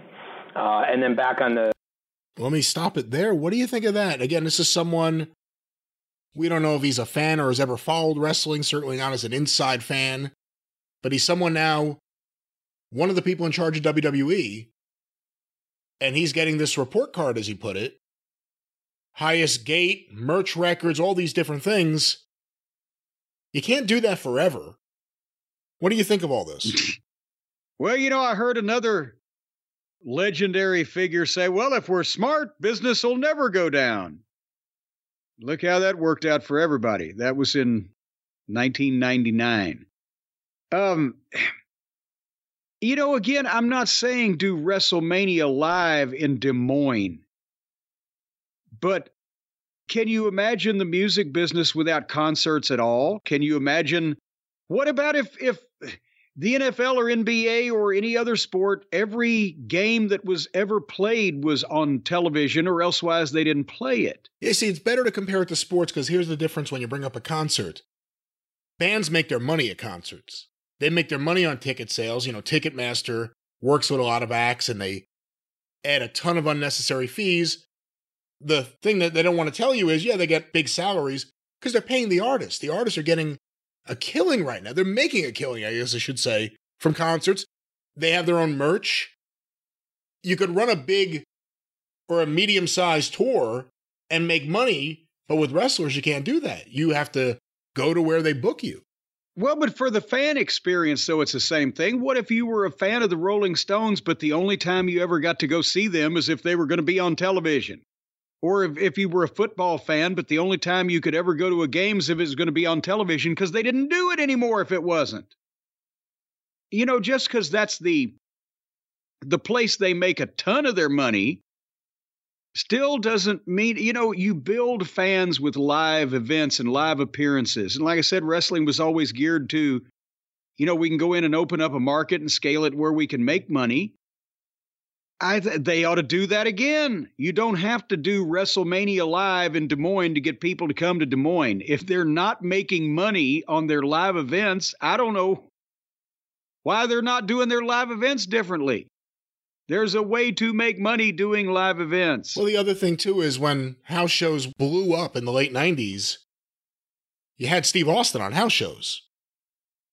You had big stars on house shows. You're not you know you're not getting Roman Reigns on a house show. But they've got enough stars now that they could spread it out where they don't have to pay all 8 of their top 8 guys to be in Denver on Saturday night, but they could sure have two of them and a bunch of other guys that need the work, and they'd probably do okay if they scale their tickets right and blah blah blah. And it helps it helps build fans and it helps build the younger wrestlers' careers because they are seen without the constrictions of television where they you know that's uh, the live events again is where most guys made people fans of theirs. Some people on television, usually the ones that could talk or looked odd. But when you went to the matches and you saw, oh, wow, fuck, that Terry Funk's the greatest I've ever seen, or whatever, then that's then they started following them on television. Well, you know what I'm talking about because you were yeah. old enough uh, still to experience some of that era. It was a It- big. it It, was a big it- deal to get to attend wrestling. The I, you know, it's crazy just to think of the idea that that a kid in, you know, a C county, whatever that is, could watch wrestling and not be able to attend it. I mean, in a sense, it becomes a really big deal then when you, you know, fly out to Las Vegas for a pay per view or something. But it's just crazy to me. I mean, I grew up with the Nassau Coliseum. It's not exactly you in Louisville every week, but you know, every couple of months they were going to be there. But you know that's uh, well, we've talked about it when I've mentioned 40 years ago on in my schedule when I was in Tennessee doing the small spot shows. When pro wrestlers from a big highly rated television program from Memphis came to Corinth, Mississippi featuring Jerry Lawler and handsome Jimmy Valiant and all the people they saw on television, they would draw 2000 fucking people in some case cuz they they didn't get to see people from television. But at, at the, but that's another the Lawler and Andy Kaufman match or the Jerry Lawler versus Bill Dundee loser leave town match wasn't held in Corinth, Mississippi because they knew they weren't going to draw a couple thousand people. They tailored the show to the market, but there's still all those thousands of people would then they'd say, shit, we got to go to Memphis on Monday night when Lawler faces so and so because they got involved by seeing it live. All those kids in all those small towns, they either grew up to become wrestlers or they grew up to become wrestling fans. Well, here's the other thing in terms of making money right now with running arena events.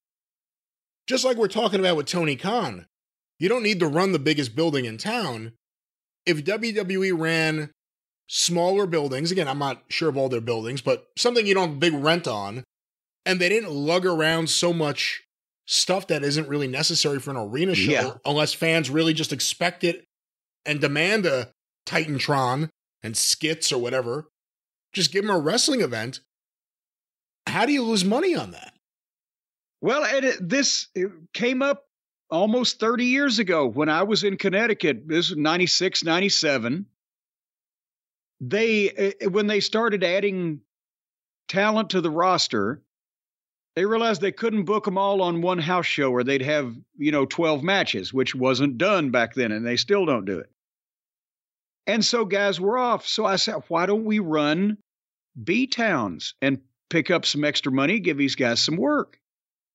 And I started talking to Ed Cohen, who booked the the live event schedule and the arenas, and yeah, because Vince liked the idea.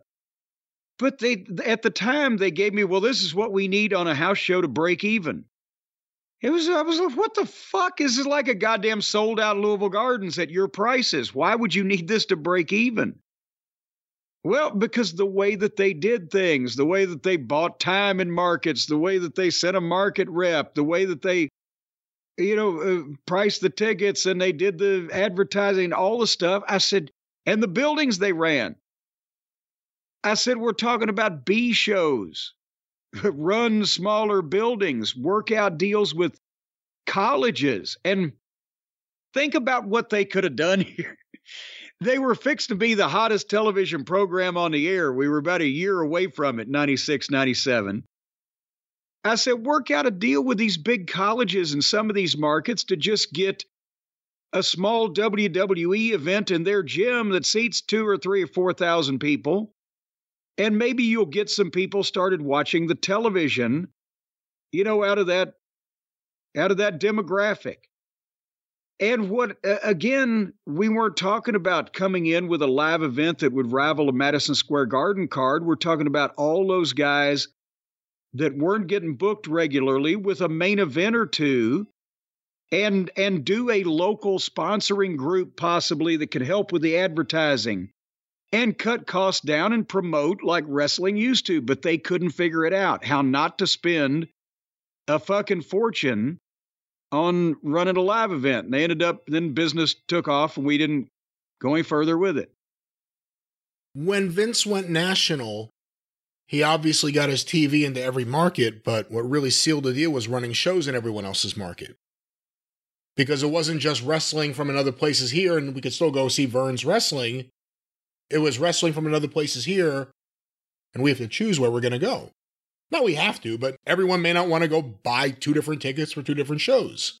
Well, yeah, and that was, you know, every promotional war of any kind uh, centered around trying to run the other guy's fucking market, if not to do well, at least to take some of the the money out of that other guy's fans' pockets so that he would do worse as well and see who'd quit first in a lot of cases. And right. that was an old tactic. So, irrespective of any of the problems in AEW with management or seriousness or the team, the executive team, or just any of the problems, if WWE is cutting back on running these shows specifically in medium size or smaller markets, is that an opportunity for AEW?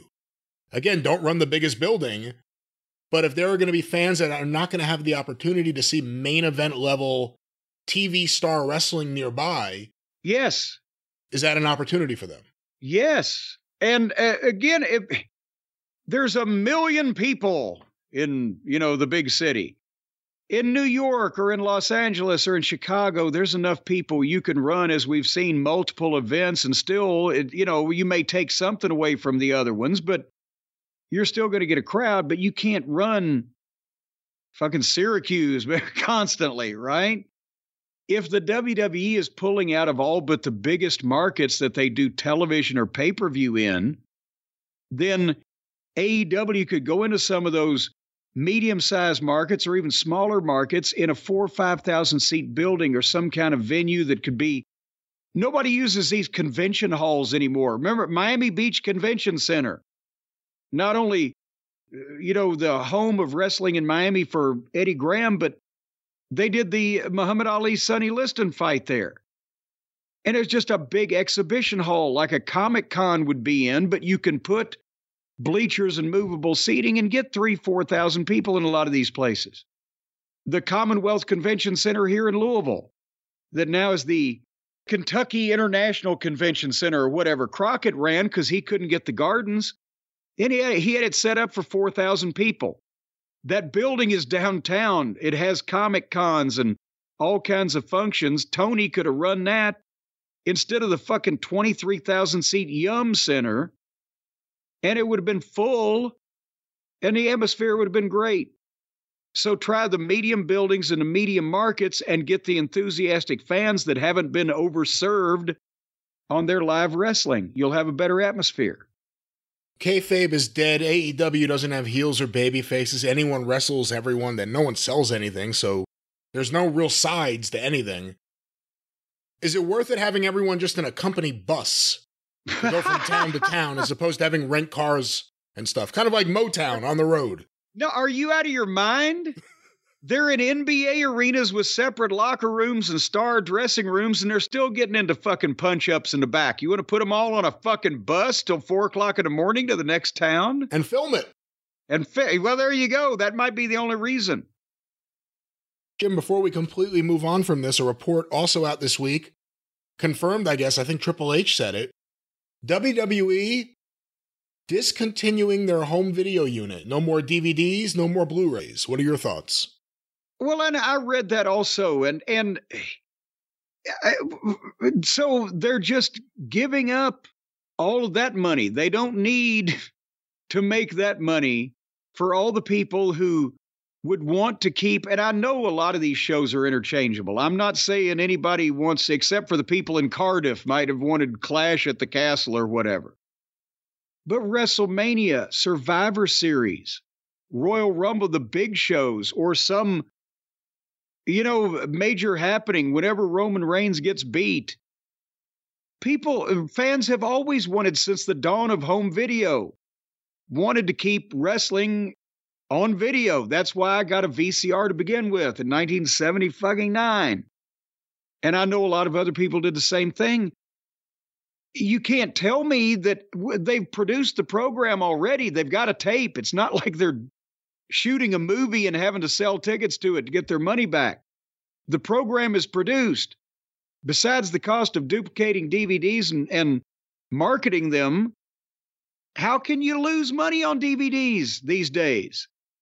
So, you know, there's people that's going to buy it because they want it on their shelf, like we've all got all of our favorite movies and disc sets of all of our favorite TV shows. You don't just want to take the chance that the next time you want to see it, you go sit down at your fucking computer and see if you can find it on YouTube or whatever. You want it where you can pull it off the shelf and stick it in and watch it and rewind it and you know and watch It's a Wonderful Life at Christmas or whatever the fuck. Who does not keep their own home video that they like of their favorite shows? In a sense, if they did it, this would create an actual, maybe a better opportunity for them because there are declining home video sales, obviously, in general, just because of how formats are changing. But people still want physical units to hold and look at. Yeah, I, tr- I attribute the declining sales to the fact that every movie made over the last 10 years has been complete shit. Well, I don't know about that, but I will say that this could be a chance to sell direct to consumer from their website so you don't have to make more units than you need. You can print up what you need, jack up the price because it's direct to consumer. You add bonus items. Well, I, w- I wouldn't uh, be, uh, I wouldn't have a problem with that. They said they were discontinuing selling DVDs of their shows, not that you could only get it through. I agree, they ought to do WWE.com, get the DVD of Survivor Series. I'm with you there. Eliminate the overhead, cut out the middleman. But to not do it at all is ridiculous. Well, we will keep up with the end of physical units in the future here on the show. Thank goodness. I've got enough in the house already. I can watch all the shit that I've got one time and I won't live that long, but I, I feel bad for the children. Well, it's one of the reasons why I've said it before. If a book comes out that I want, even if I'm not going to have time to read it, I'll buy it right away because I know there's a chance it may go out of print and disappear or become really expensive and get hard to get. And with television and movies, it's the same thing if I see a physical unit of something I know I'm going to want, like in my old age for whatever reason, yeah, I'm buying it because otherwise I've seen shit. It happens with wrestling. I've seen shit disappear and I'll never see it again and it'll drive me crazy. And I yes. want access to whatever I want to see. And it, it, I love to hear people talk about, well, I bought this movie online or that whatever the fuck. If you paid for something online that you watch and you've only got it online. You didn't buy it, you just rented it. It's it's available to be taken away at any point. It's not real. If you can't hold it in your fucking hand and stick it into a goddamn machine that will show you a picture on a screen, it ain't real. Well, Jim, the listeners certainly are like us. They don't want to be shut out of the content they want to see, no matter where they live. And we know a fine company that can help them access whatever content they want no matter where they are, and that's ExpressVPN. That's right, because they're another company that doesn't want to see people ripped off and have stuff taken away from them. That's why, as you're downloading all this media that you want to keep on physical attributes like discs and tapes and all that stuff, some of these people might come looking for you and try to press charges or slap you around. Well, if they can't find you, they're not going to be pressing charges, nor are they going to be doing any slapping because ExpressVPN will keep them from knowing where you are. You might be in Bolivia, you might be in Cambodia, you might be on a beach somewhere in a deserted, uncharted South Seas island. Well, if it was uncharted, they wouldn't be able to find the island to look for you and know that you're not there. But nevertheless, there's loopholes in all this stuff, folks, but the important part is that ExpressVPN protects your privacy and lets you watch a bunch of stuff that people are trying not to let you see.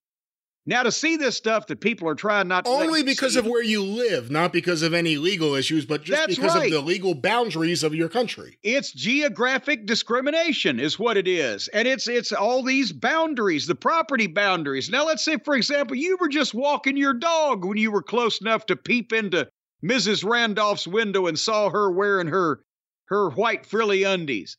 There, it was all innocent. Well, ExpressVPN would have Mrs. Randolph thinking that you were looking at her from Auckland, New Zealand. See, now, see, that's a real life application that you can use and learn from, Brian. But whether, and it's, it's not only just things you're not supposed to see because of where you live, because of the geographic discrimination involved here, They're anti Livites. They care about where you live as to whether you can be entertained or not. Let's say you want to watch one of these goofy Korean cooking shows. Well, that's nobody's business but your own. Or let's say you want to see Mrs. Brown's Boys from the BBC. Whatever, ExpressVPN will reroute all of your traffic through an encrypted server so that your browsing activity, and more importantly, wink, wink, nudge, nudge, your browsing places stay between you and your your own personal deity that you might believe in. That's right. Perhaps you're going to the BBC website that's not available to people here in the States. That's a great example. I, I heard they have more BBC sites here in the States than anywhere else in the world. I'm talking about the British Broadcasting uh, Corporation. Company. Council, Corporation. Company. What is it? Council, whatever it may be. And here's another thing all the advertisers out there can't buy your personal information from your internet service providers like I don't need to mention any names AT&T, Verizon. And and and that way you're you're not just being bandied about, you're not being prostituted. Your name and your reputation and your likeness is not being traded around by these unsavory people just purely for monetary gain. If you're going to get down on your knees for somebody, you ought to get part of the money. That's why we're going to save you money at ExpressVPN. When you drop down on your knees for them, at least you know you're getting the best deal possible. So right now, go to expressvpn.com slash JCE and you're going to get three extra months for free of protection. This is like wearing a condom when you fuck your computer. You don't want to get any viruses that will leap through your urethra travel down the tube inside your dick and go right to your colon where it will fester into cancer. No, stop. What are you talking? First of all, pee after you're done. Second of all, this has nothing to do with what we're talking about here. ExpressVPN. Yes, it's when you're sticking your willy into the USB input.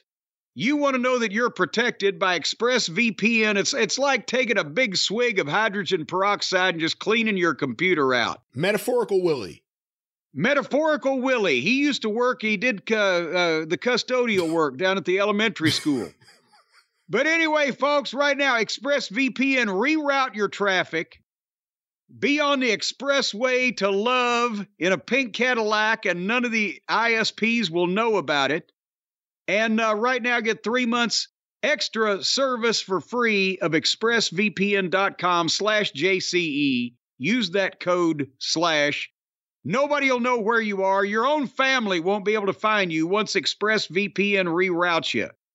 Every time they call you, they'll just get a message in some type of vague Eastern European accent saying you're unavailable for comment. That's not how this works. That's certainly not how this works. And you have to, you don't have to, but you can talk to your family if you want, or if you don't want, you don't have to, but ExpressVPN will be there for you. They're not going to determine whether or not you talk to your family. It's up to you, is what you're saying, right? That is correct. Well, you can get that service, but it costs extra. ExpressVPN.com slash JCE. It's super easy to use. Just tap one button to turn it on, baby, and you'll be protected. Well, Jim, as we continue on here with the show, we have more AEW stuff to talk about. A lot of people have been sending this in. I have an article here from 411 Mania when you just need information right away and you're just manic about it.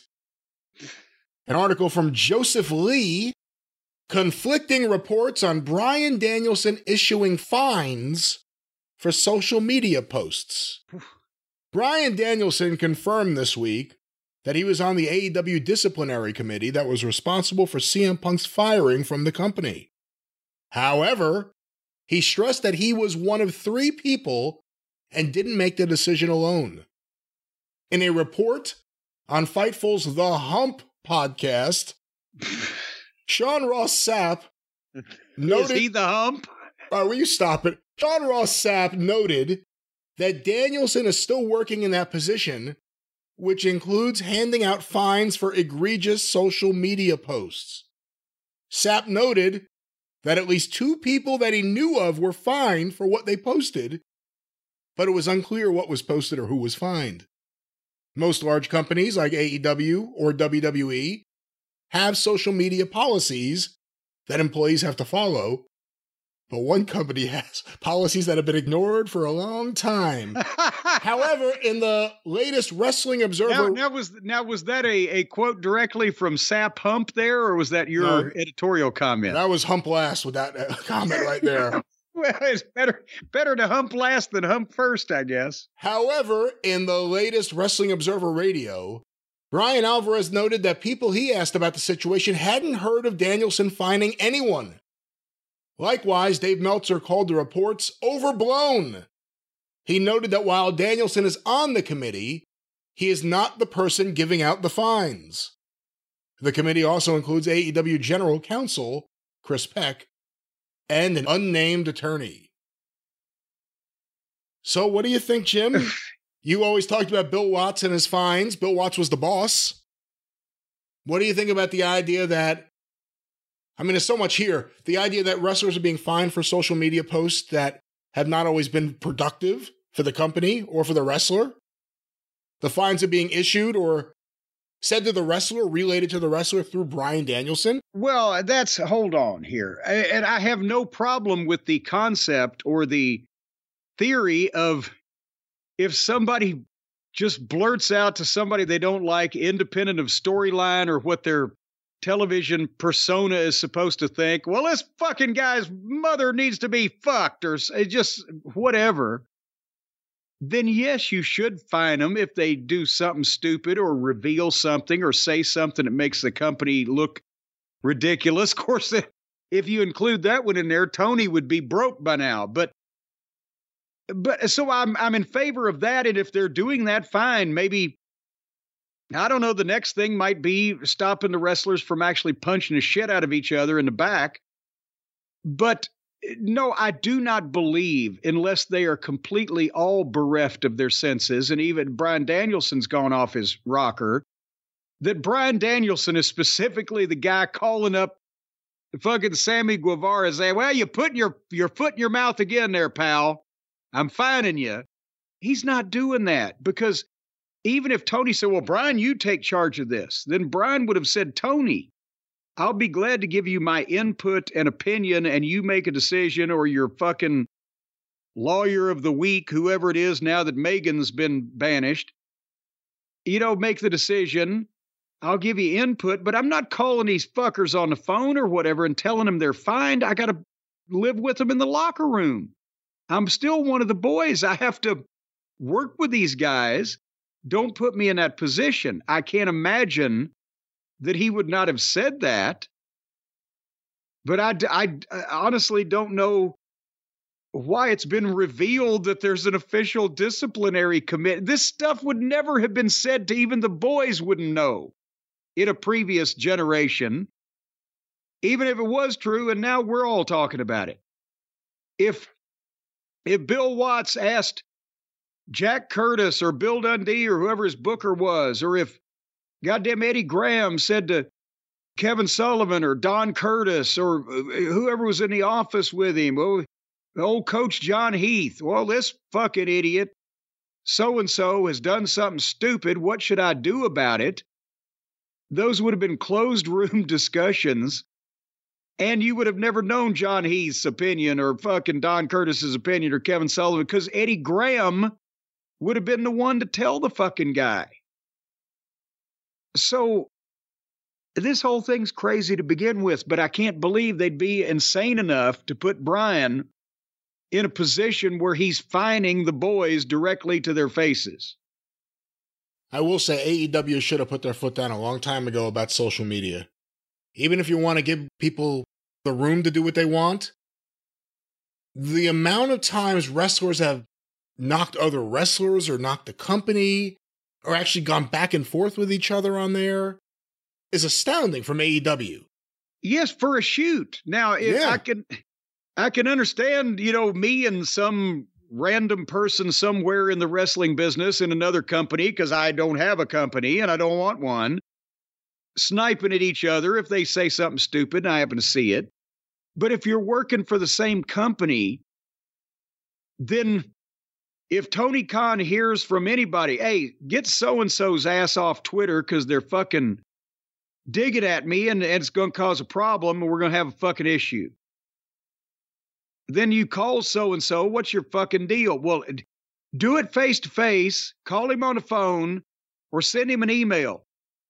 Stay off fucking Twitter and Instagram and whatever else the kids use these days to talk to each other because they don't want to talk in person.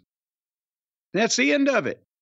Or if they do it again, say, I'm taking your fucking Twitter away, goddamn idiot, or I'll take your job away. Settle it privately. You're in the same company. Unless we book you to fucking be mad at each other. And then have at it. As long as both sides are working, that's fine. If a wrestler in the same company as another wrestler is using Twitter to piss that guy off, and it's not part of the program you're selling tickets to, shut it down. Tell them get along or get it on, one or the other, do it in the back. And what are your thoughts on Danielson being the blackjack mulligan to Tony Khan's George Scott? Well, again, that's it's ridiculous. Yes, everybody respects Brian, but you don't want to put him in a position. Well, well, I'm I'm the uh, point person for the three man committee that decided we need to fine you because you were a stupid idiot on Twitter. What the fuck? Can Tony not take any responsibility for anything? And then who would fine Brian if he did something? Apparently, I guess he'd have to find himself. I did that one time. You find yourself? Yes, I was late to a goddamn OVW show. So I fined myself $50. All right. Well, hopefully you found yourself. Jim, uh, any thoughts on the passing of Norman Lear this week? Yes, I didn't realize he was a hundred and fucking one. And that would have meant that when All in the Family debuted, he was 49 years old. And who would have thought that a person would be already in middle age when he revolutionized the television industry 50 fucking two years ago? That's amazing. The way he so, died is like everyone, not everyone, but it's like, what's the perfect way to die? Oh, I'd like to be 101 years old with my family around me singing songs. That's how he died, apparently. 101. Amazing. I don't know about the 101 though, because God damn. He was active until the end, wasn't he? Well, I, I don't know. I hadn't been paying attention to him lately. I'm glad he made it this far, but I know what I feel like at 62. Another 40 fucking years? I mean, at, at some at some point, you know, uh, did you see Jimmy Carter the other day? He's I not did. looking his best. Again, he's in. He's 99. Yeah. Well, yeah, you know, but I'm wondering is he having a is he having a good time hanging around the house these days? Well, speaking of good time, what is your favorite Norman Lear show? It's got to be All in the Family. Sanford and Son would be a close second. But I think because All in the Family started everything. It was like the ECW of sitcoms. What do you think of the Jeffersons? some things to thank and some things to blame. Love the Jeffersons, especially classic theme song. But uh, I liked actually the Jeffersons when they were characters on All in the Family because of that interplay more than the the series. Which Lionel did you like? The original Lionel or the one? The, oh, the original Lionel. The other Lionel was playing this goddamn Brandon Cutlet. And then and and Good Times was okay, but again, um, I think I liked Maude because that you know Good Times spun off of Maude. Did he have but, the best run of theme songs for his shows? Yes, they were all great. Every one of them, yeah. Especially the first couple of seasons where Maude's theme song had 14 stanzas. right? It meant more Adrienne Barbeau on the screen, yeah. And more Adrienne Barbeau, Miss Wrestling. In San Francisco, that's right. Yes, she was one of the Miss Wrestlings that stood there in front of the the uh, board and and talked about the upcoming cards at the Cow Palace. And she was later in a movie with Ox Baker, Escape from New York. It met six degrees of separation with Roy Shire, Ox Baker, and Adrienne Barbeau. Did you see that in the theater because of the wrestling connection? Did you know oh, Ox yes. Baker was in it? Oh yes, yes. I'd been if Ox worked eh, for Bruiser in Indianapolis in '75. So the promos and the face and everything. Oh my God, that was so. Anytime from that point on that Ox Baker was mentioned, I was there for it. And then that was the rib in the business at the time. He got killed in the movie and still didn't take a bump. He just he fell forward and think about it. It's true, yeah. he got hit that. with the baseball bat with the nail in it, stuck in his head, and he fell forward and hung on the ropes of the makeshift ring in that, you know, uh, underground fight club atmosphere they had. He never actually went down. So he was the only man in wrestling that could die and still not take a bump. Jim, another question for you. With all the issues happening in AEW, and a lot of people have noticed a change in maybe what you see on camera, some of the tone of things, either sillier or more serious at the same time. News that AEW has parted ways with Kevin Sullivan, not the wrestler, but the guy in the truck. What are your thoughts on AEW? Because you know Kevin Sullivan from TNA, right? Yes. And I know there's been a lot of confusion because how many Kevin Sullivans can there be, right? But uh, not the wrestler. The Kevin Sullivan in television production worked extensively back in the mid and late 2000s, and I don't know how long he was there for TNA. And he started um, when AEW started. Uh, some of the guys had been uh, worked with him at that company, and apparently they hired him away. And Keith Mitchell, the producer who goes back to not only WCW but World Class Wrestling, I've mentioned him a lot. Um, he uh, probably had a part to play in that because they'd worked together, and they brought Keith in, and I guess they were doing the post production down in Nashville at a facility down there. But point is, I've heard nothing but good about Kevin Sullivan, the production guy. He's done a lot of good work. I don't know what the issue was, and the only thing that was reported was the the new guy, Michael Mansury, I guess that they got from the WWE uh, that took over production not long ago had made that decision. And it may not even be anything like there was a problem with his work. It just they want a new look or this guy wants to bring his own guys in. That's it happens in TV like it happens in wrestling. But uh, he's done Kevin has done a variety of work. He's got 20 years experience in this at this point. So I would assume he'll stick around wrestling in some capacity, but that's all I know about it right now. In general, I don't know how many times it's happened to you during your career where the producer or the director of the show changed place or the, there was a change in the role, I guess. Has that ever happened to you? Well, not really. It, uh, the until I went to work for the WWF in 93, I'm not saying the television production people weren't important. I'm going to say that I probably knew more of them than most of the wrestlers who never spoke to any of the production people at all. And it was always ingrained because you didn't officially, back in those days, you didn't speak to anybody as if they were smart unless you were told that you could by somebody in the business that you knew could make that decision. So a lot of the talent wouldn't mix with the production people. I always did more of that because either I was relaying instructions, uh, you know, to my guys, or how is this going to be shot, or maybe every once in a while, before we had producers, I would give the director a word at the studio in Atlanta if both Bobby and Dennis were going to, or Bobby and Stan were going to come off the top at the same time in opposite corners or whatever. But in in the 90s, it became more important because not only did the television get more produced and you know, uh, time down to the second, and everybody was assumed to be smart by that point. But that's when the look of the show changed. In the in the territory days, you were mostly limited by your setup and your equipment. If they got a new director at Channel 5 in Memphis, he might decide, well, I'm going to put some colored lights on the fucking curtain in the back that was maybe about as much change as he could go for. He couldn't all of a sudden say, well, we're going to fly a fucking lighting rig in the studio. We're going to have a goddamn jib camera to fly over the crowd or whatever. It was you were shooting, you know, what you had to shoot in as economical and easy a way with as small a crew as possible. But then in the modern era, changes in a production head or an executive producer or a director, because they have a budget, can lead to changes in the way the show is shot or formatted or looks.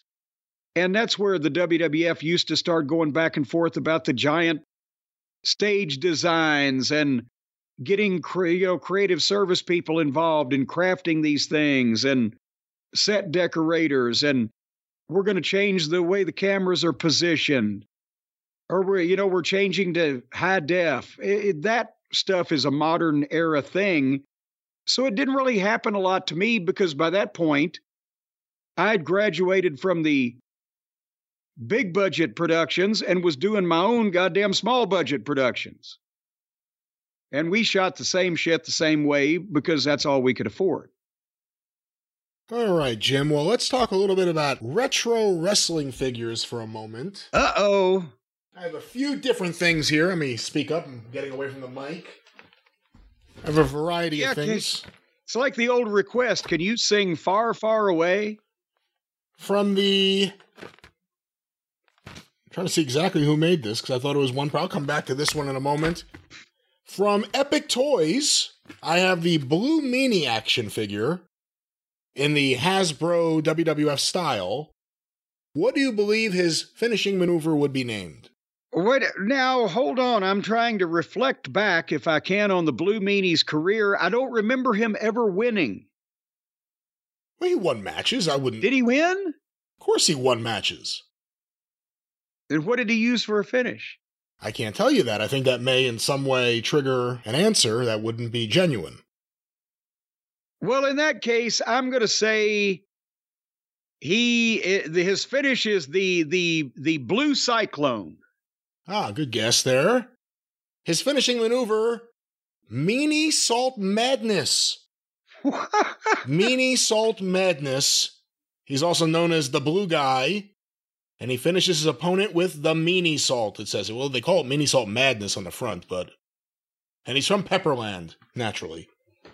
All right, well, from the same line of toys, but it says here it's from Figure Collections. So now I don't even know exactly who to give credit to. Who to blame? To. Yeah, well, this one is a Gangrel figure.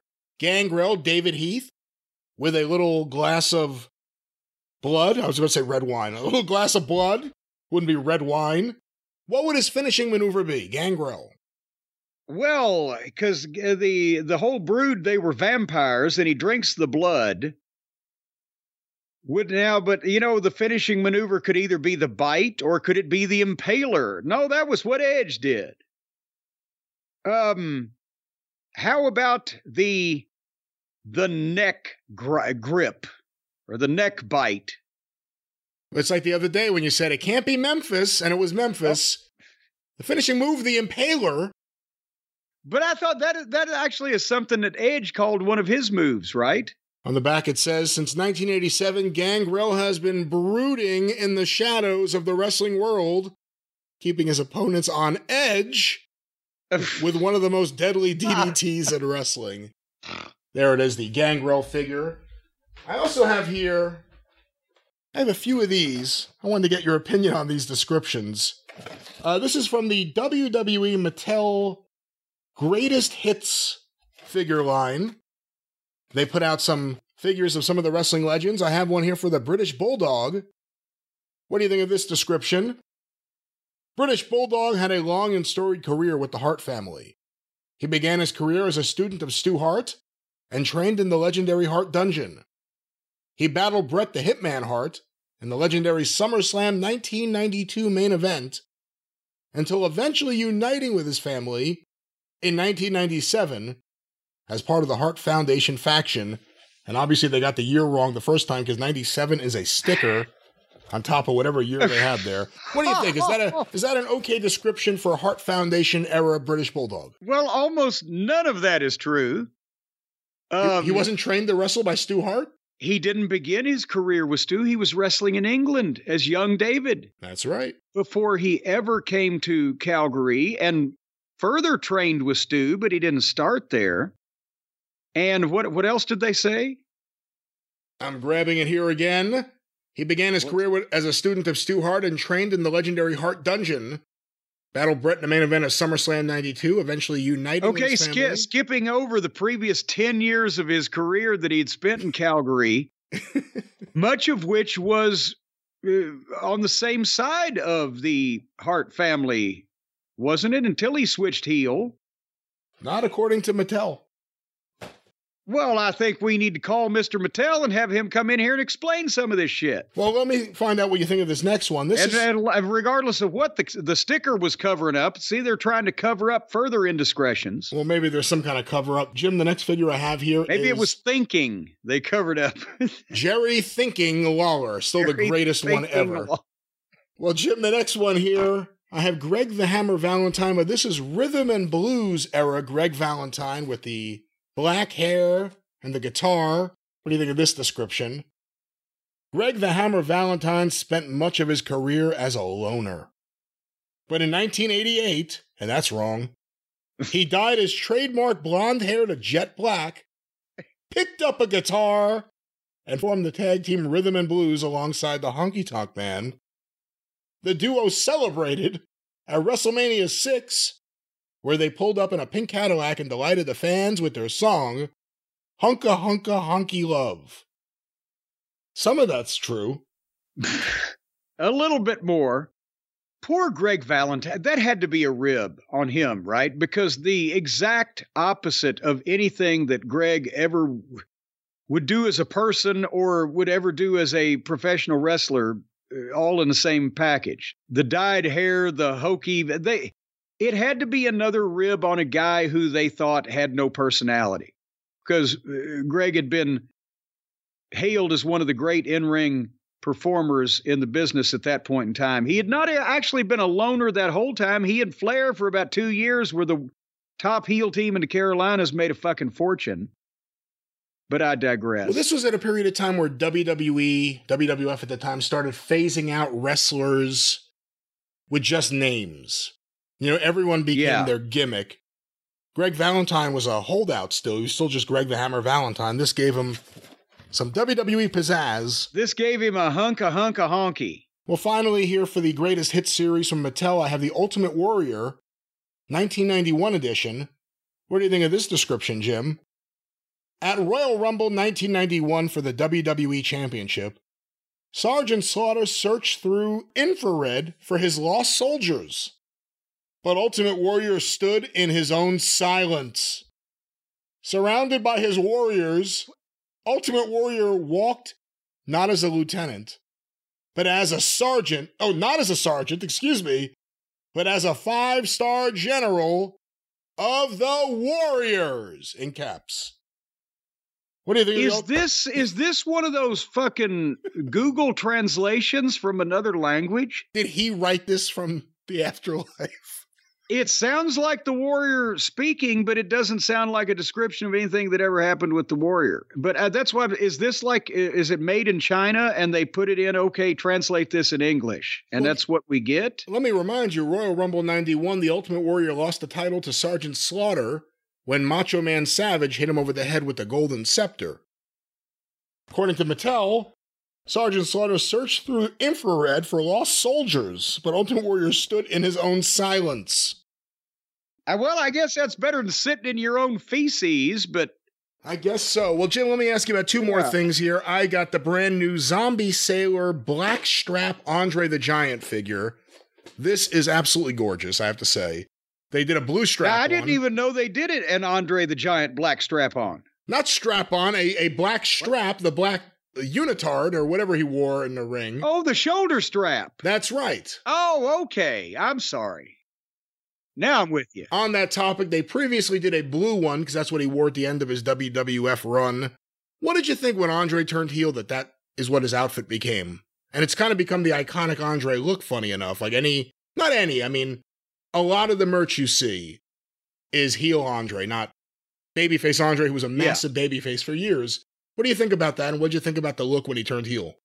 Well, the iconic Andre look to me, babyface wise, especially, is always going to be the buckskin fringe vest. I mean, the 1973 special. I mean, he wore that everywhere. Um, uh, you needed, first of all, uh, black trunks Uh, were worn a lot in the old days by babyface's heels or whatever, but a more black outfit. Like Andre suddenly going, he wore blue trunks, he wore red trunks. Suddenly he's not only in black, but he's got the singlet. There's more of him covered up with the black. That says heel subliminally, especially in the old days when, you know, things like that mattered. And also, let's face it, at that point, Andre's physique was deteriorating and it kind of if you see any of the pictures there are a few of that point in time where he was in some kind of topless outfit. It wasn't a pleasing look and it wasn't doing justice to his monumental stature so it kind of kept him in a little bit there. It looked it's like when when Eddie Kingston drops his shoulder straps and he goes from kind of badass looking street fighter to, you know, a fucking homeless bum that's pregnant 10 months with a watermelon. All right. Well, I knew we would knock someone during this segment, and there's the Eddie Kingston knock. Jim, well, but uh, I bet it was Andre was going in the same direction, but that kept it in a little better. Our final wrestling toy we're going to talk about. This is magnificent in its crappiness. it's not necessarily retro. I got it on Amazon it is. I'm going to read you exactly what it says on the box. This is the front of the box. There are four okay. figures here. Clearly. Wait a minute, four figures. It's not the Midnight Express set, is it?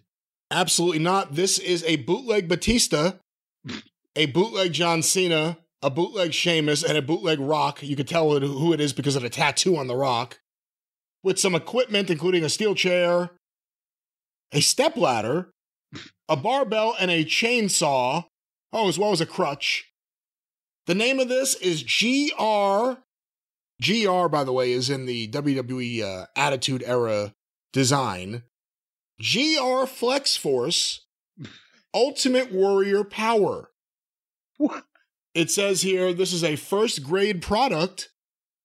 Be filled with the tournament stage of intense emotion. Fighting hero, and then at the bottom it says toy model of a virtual reality. and then if you turn it around to the other side is a picture of the rock. It says, Come on, try me, play with me. I will give you infinite happiness. Wait a minute. Now, I've heard that line before, but it wasn't from The Rock. it was uh, from this quaint little lady at a massage place over in Fresno Fresno? Well, I was passing through. Didn't know anybody personally. What are your thoughts in general about knockoff toys or bootleg toys? And uh... well, now that that's the that's the English translation that I was talking about a little while ago. Like when I read you that that box of instructions on my uh, carpet grippers from China here a week or two ago. And th- it makes sense to them because they think that the words that they uttered or wrote or whatever were translated verbatim but as we as we now know that these languages have their differences. The question is, is this is this china? Is this where vietnam? Where do they go to do knockoffs that are under the radar to that extent? They can do a box set of batista Sheamus, rock and you say whatever. under the radar. It was on amazon made in china Made in China. GR Flex Force Ultimate Warrior Power Fighting Hero, once again. First grade product. Well, now, does that mean it's. Is that their uh, way of saying it's a first class item, or does that mean that it's limited to first graders? Or is it a first rate product? I don't know. And uh, in the picture on here, they have a bootleg Chris Jericho, a bootleg Rey Mysterio, a bootleg Kevin Nash. and I can't tell who else is there. Someone's swinging. Oh, that's a bootleg Kane swinging the chainsaw. Kane was noted for his chainsaw action. It's on Amazon if you like bootlegs. The Ultimate Warrior Power Flex Force. Once again, be filled with a tournament stage of intense emotion. You know what? I think one of them ought to call Stephen P. New and have Stephen shut Amazon down. Do the whole world a favor. that may happen. But Jim, before we uh, finish up things here, I want to tell everyone you can call Stephen P. New, or you can listen to some great tunes. You can listen to your favorite podcast. I think you could do it all with Raycon. Well, you know, you certainly could because Raycon does everything now. Have you heard about this? Have you read about this? Not only are they doing the everyday earbuds, we've been praising them for, oh, years now.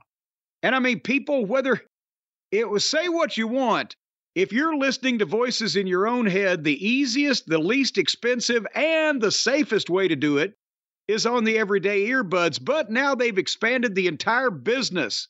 They got Raycon Power Tech, they got Raycon Home.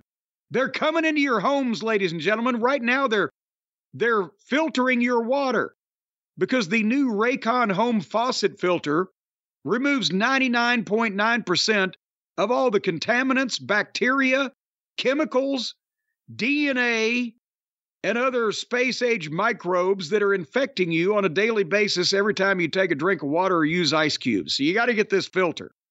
The 0.1% of shit that it doesn't get out, you're stuck with. There's no way around that. That's what causes the big trouble. But nevertheless, they've also, over at Raycon PowerTech, they've got the Magic 180 charging cable, hyper speed charging to the IOs and the micro USBs and the Type C devices. And as we mentioned, it rotates 180 degrees. Just like Linda Blair's head in The Exorcist, it'll start one way and it'll turn all the way around. Well, is that 180? Is that 360? or is 360 two 180s? If you do a 180, do you go all yeah. the way around or you just go opposite the way you started at? Two 180s is a 360. Well, in that case, this thing will turn halfway around. It rotates 180 degrees. Now, a lot of times, this is what you need when people tell you to sit on something and spin. Well, you've got this thing that'll turn 180 degrees. That means you're halfway there. It's built for durability. So when you turn this some bitch sideways and shove it up your candy ass, it's not going to fuck it up. And Raycon is known for delivering high quality and thoughtful features at half the price of other premium tech brands because they care. They care about people at Raycon. That's why they have thoughtful features. People have thought about them and come to the conclusion they will not hurt your feelings. And right now, speaking of hurt feelings, you are not going to get your feelings hurt with the amount of money that you're going to save because right now, 15% off your entire Raycon order when you go to buyraycon, B-U-Y-R-A-Y-C-O-N dot com slash JCE. You're going to get 15% off the charging cable that keeps turning back and forth. We don't know which way it's facing the faucet filter that's going to remove all the pig urine out of your city water system, the everyday earbuds that's going to give you an easy soundtrack to your life to listen to while you can tune in anything on these things. Sometimes the wires get crossed and you pick up NORAD signals. Nothing to be worried about, just don't take anything too seriously. But right now, go to buyraycon.com slash JCE 15% off the entire order. Anything on the site, perfect for last minute gifts or ringing in the new year. Or once again, getting the goddamn feces out of your kitchen sink water. Buyraycon.com slash JCE. That's right, slash JCE. And Jim, let's uh before we get out of here, let's talk about the collision ratings because we have not talked about them, and this was the first week without any prime competition up against them. Back to the tournament. AEW Collision, December 2nd, 2023 on TNT, on average, did 451,000 viewers. Each. Okay, well, they're back up over four, but with no football and no WWE premium live event. That means that the uh, Punk debacle took a couple hundred thousand away from Saturdays, I guess. Well, let's go to the quarter hour breakdowns. Jim, these were compiled by WrestleNomics. Quarter one, eight to eight. And this this was the date of what was this date? December second. December second, so we don't confuse the people. Quarter one, eight to eight fifteen p.m. Backstage promos and the beginning of Claudio Castagnoli versus Brody King with picture in picture 444,000 viewers.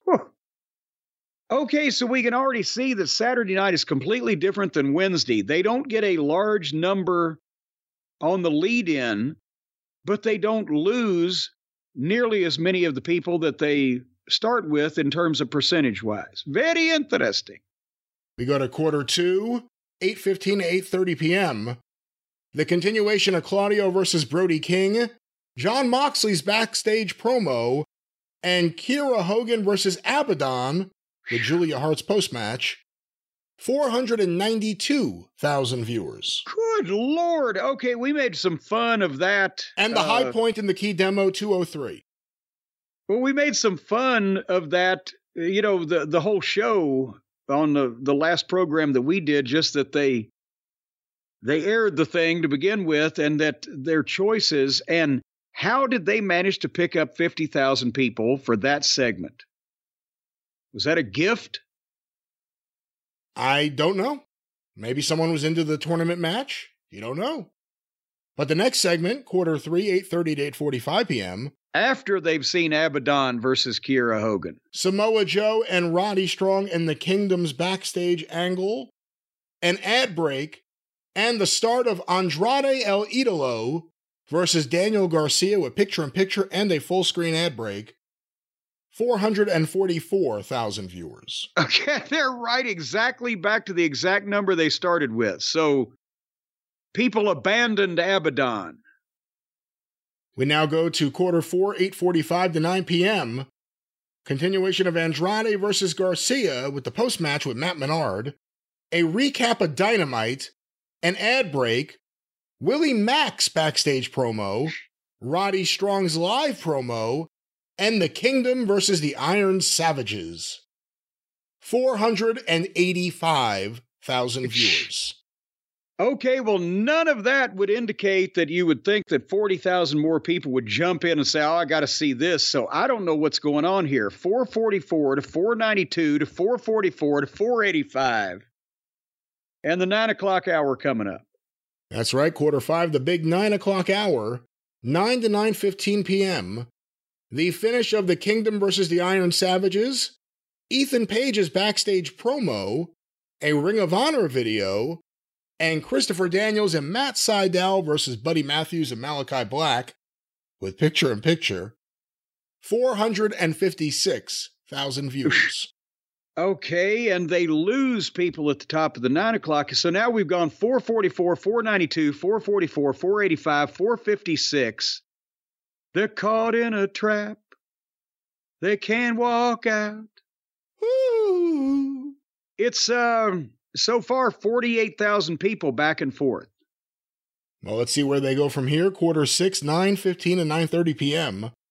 The continuation of the, oh no, excuse me, the Buddy Matthews Malachi Black FTR live angle, the Toni Storm backstage promo, an ad break, Skye Blue's backstage promo, you Chris- just love Skye Blues backstage. That's what the problem is. Uh, are you talking to me or the audience? You, you. Eh, she's all right. Uh, don't go crazy. Christian Cage video and the beginning of Kip Sabian versus El Hijo del Vikingo. Oh boy. With picture in picture. 423,000 viewers. I can't believe that only ran 33,000 off, but uh, we hit the low point here now in the program. Quarter 7, 9.30 to 9.45 p.m. Kip Sabian versus El Hijo del Vikingo continued. A Keith Lee and Shane Taylor backstage angle. An ad break. Another CJ Perry Miro backstage angle. And the start of Bryan Danielson versus Eddie Kingston. 402,000 viewers. okay, and we found a new low, ladies and gentlemen. The bar has fallen. Do they finish up above or below 400,000? Well, we finish with quarter 8, 9:45 to 10 p.m. Bryan Danielson versus Eddie Kingston with picture in picture ads. 459,000 viewers. So they actually came back to see the main event with Danielson. He is a name, but they couldn't. That's only the the main event is uh, one, two, third place in terms of all quarters but at least they stayed above four. And I guess maybe this may be the new home rating wise for Collision, wouldn't you think? Well, I mean, unless until the tournament's over and there might be something advertised that people want to see that's a personal issue or that they're interested in. but there was no WWE conflict. There was no major sports. So I think this is kind of what it's going to be, right? Well, Jim, one last thing before we get out of here.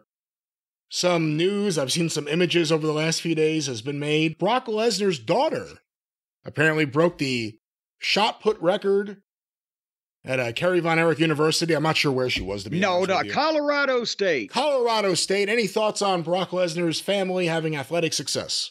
I want everybody, and I'm not saying anything bad about this young lady. I've never met her. She, I'm sure she's a fine girl. She was happy as a clam in the picture that we saw. She set a shot put, shattered the shot put record at Colorado State. And at first, when I saw it on Twitter, I got to be honest, I thought that's dirty that they would do something like this to Brock Lesnar's daughter to make up this picture. And I swear to God, it really, there is no reason, there is no way, it doesn't look like it would be physically possible for a human being to look more like Brock Lesnar than Brock Lesnar's daughter. I'm not talking about a familial relationship. It looks like that they put Brock's daughter's hair on a picture of Brock. And that's that's not I'm not maligning this young lady, but you can obviously tell there's no blood test that needs to be done here.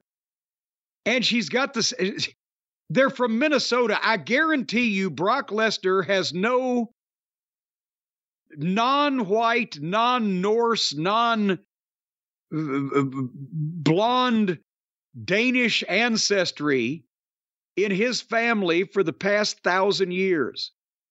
And his daughter carried that on. She is so white, she's almost translucent. Her blonde hair is, she looks like fucking Edgar Winter's daughter with the hair in that respect. She's an albino. Have you ever seen Brock only gets color when he gets mad and starts yelling and his blood pressure rises, and then you can actually see the red blood through his pale white skin. But these people came direct from Denmark with no stops at all anywhere else. So I, re- and by the way, this is not uh, uh, a progeny of the Sable relationship because I was telling you before we went on the air, the math adds up. When Brock was here in OVW, one of the ways that he would whine to the office when he would call them to try to get out of Louisville and go back to Minnesota, where he could milk the cows on the farm, is because his girlfriend was pregnant. And that was 22 years ago. And here's this girl in college set, so I assume that's her. And I remember I told you that story one time, Brian, and I said, when I guess he never married the mother and I never heard about the kid again. Well, she's still around. But that was another one of his ways to try to get out of training and get out of developmental and go back to the farm where he could commune with the animals was please let me go back to Minnesota. My my girlfriend's pregnant. Well, she gave birth to the ladies shot put champion in Colorado. Have you ever tried the shot put? No, I figured I'd just leave it where somebody else put it. You never picked one up? I, oh, I've I've touched them and fondled them and felt their heft and their firmity. I see. But I've never tried to to throw one any any length of space. All right. Well, with the uh, length of space, or however we want to apply it here, that wraps up another episode of the drive through. Let's uh, get one song and get the hell out of here. Do we have a good one here? Do we have a new one here? that's that's up that's up to you, Spike Jones. Let's try this one. Okay, I don't know what it doesn't have anything to do with wrestling, it appears, this one. Why don't we try this one, which was sent in by Steve Johnson.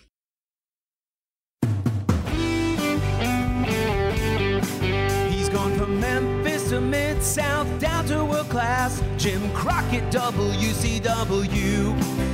He started Smoky Mountain, went to WWF, then Ohio Valley, TNA, and Ring of Honor too. Jim Cornette's drive through. Listen to Corny shoot. He's watching modern wrestling and he's wondering why it don't make sense. So thank you, fuck you, bye. Manage the midnight Bodies, Owen and Davey. Camp Cornette is a surefire bet, better than a bunch of children playing wrestling on TV. Jim Cornette's drive through. The questions come from you. He's setting out the muncher straight. You know he don't lie. It's his podcast, so thank you, fuck you, bye. Tennis racket in his hand, understand the wisdom coursing through his veins. With his co-host Brian, the podcasting lion, he dreams about pissing on the grave of shit stain. Jim Cornette's drive through, entertaining you. You know he's watching modern wrestling and he's wondering why it don't make sense. So thank you, fuck you, bye. James E. Cornette, so thank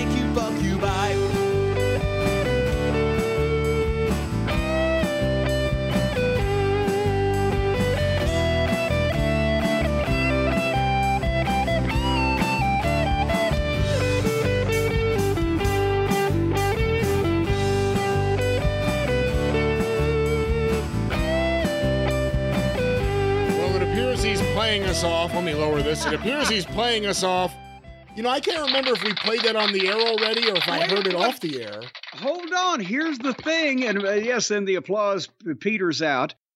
Excellent uh, vocals, uh, wonderful songwriting, a great guitar solo, uh, very entertaining.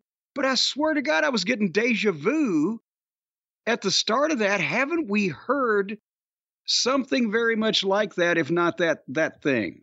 I think it may have been that thing, but it was so pleasant that I just let it keep going. Well, there you go. It was pleasant the second time around, too. Well, once again, thank you, Steve Johnson, Coventry, Rhode Island. You can just see yourself driving down the road in a convertible in a summer day listening to that that tune there. Coventry, Rhode Island, home of the Coventry Specials uh, from Rhode Island, I believe. But with that, the drive through is closed. I don't know where it is. Fuck. Oh, he's lost it, thank God. Uh-oh. All right. Yeah. We'll be back on the Jim Cornette Experience, wherever you find your favorite podcast. And of course, next week, right back here on the drive through. Same place, wherever you find your favorite podcast. Get access to the archive going back to You're staying up too late at night, pal. Maybe Mannix is really good. Uh, the the epi- the new episodes of Mannix. The new episodes of Mannix are really good every night at 2 a.m. on Me TV. Once again, you can go through the archive, patreon.com slash cornette, $5 a month. Only $5 a month gets you access to the archive going back to 2013. Patreon.com slash cornette. Don't forget about the official Jim Cornette YouTube channel. Just go to YouTube and search for Jim Cornette. Clips of the shows, full episodes, omnibus collections, all with the very popular Travis Heckle artwork, the official Jim Cornette YouTube channel. You can follow Jim on Twitter at the Jim Cornette. You can follow me on Twitter at Great Brian Last. You can hear me on the 605 Super Podcast at 605pod.com or available wherever you find your favorite podcasts. And of course, the wrestling news. Each and every day, get your wrestling news for free every morning with our wrestling newscast directly from the wrestlingnews.com or look for Arcadian Vanguard's The Wrestling News wherever you find your favorite podcasts. What's the name of that show again? The Wrestling News. Speaking of news, what's the news at Cornette's Collectibles at jimcornette.com? Oh, just hurry. We're we're overworked, underappreciated, and almost out of stock. Get it while you can. At jimcornette.com.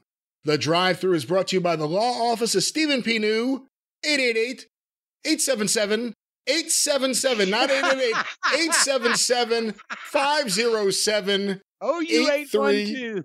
8383. Get even with Stephen at newlawoffice.com. Eight three, I ate four.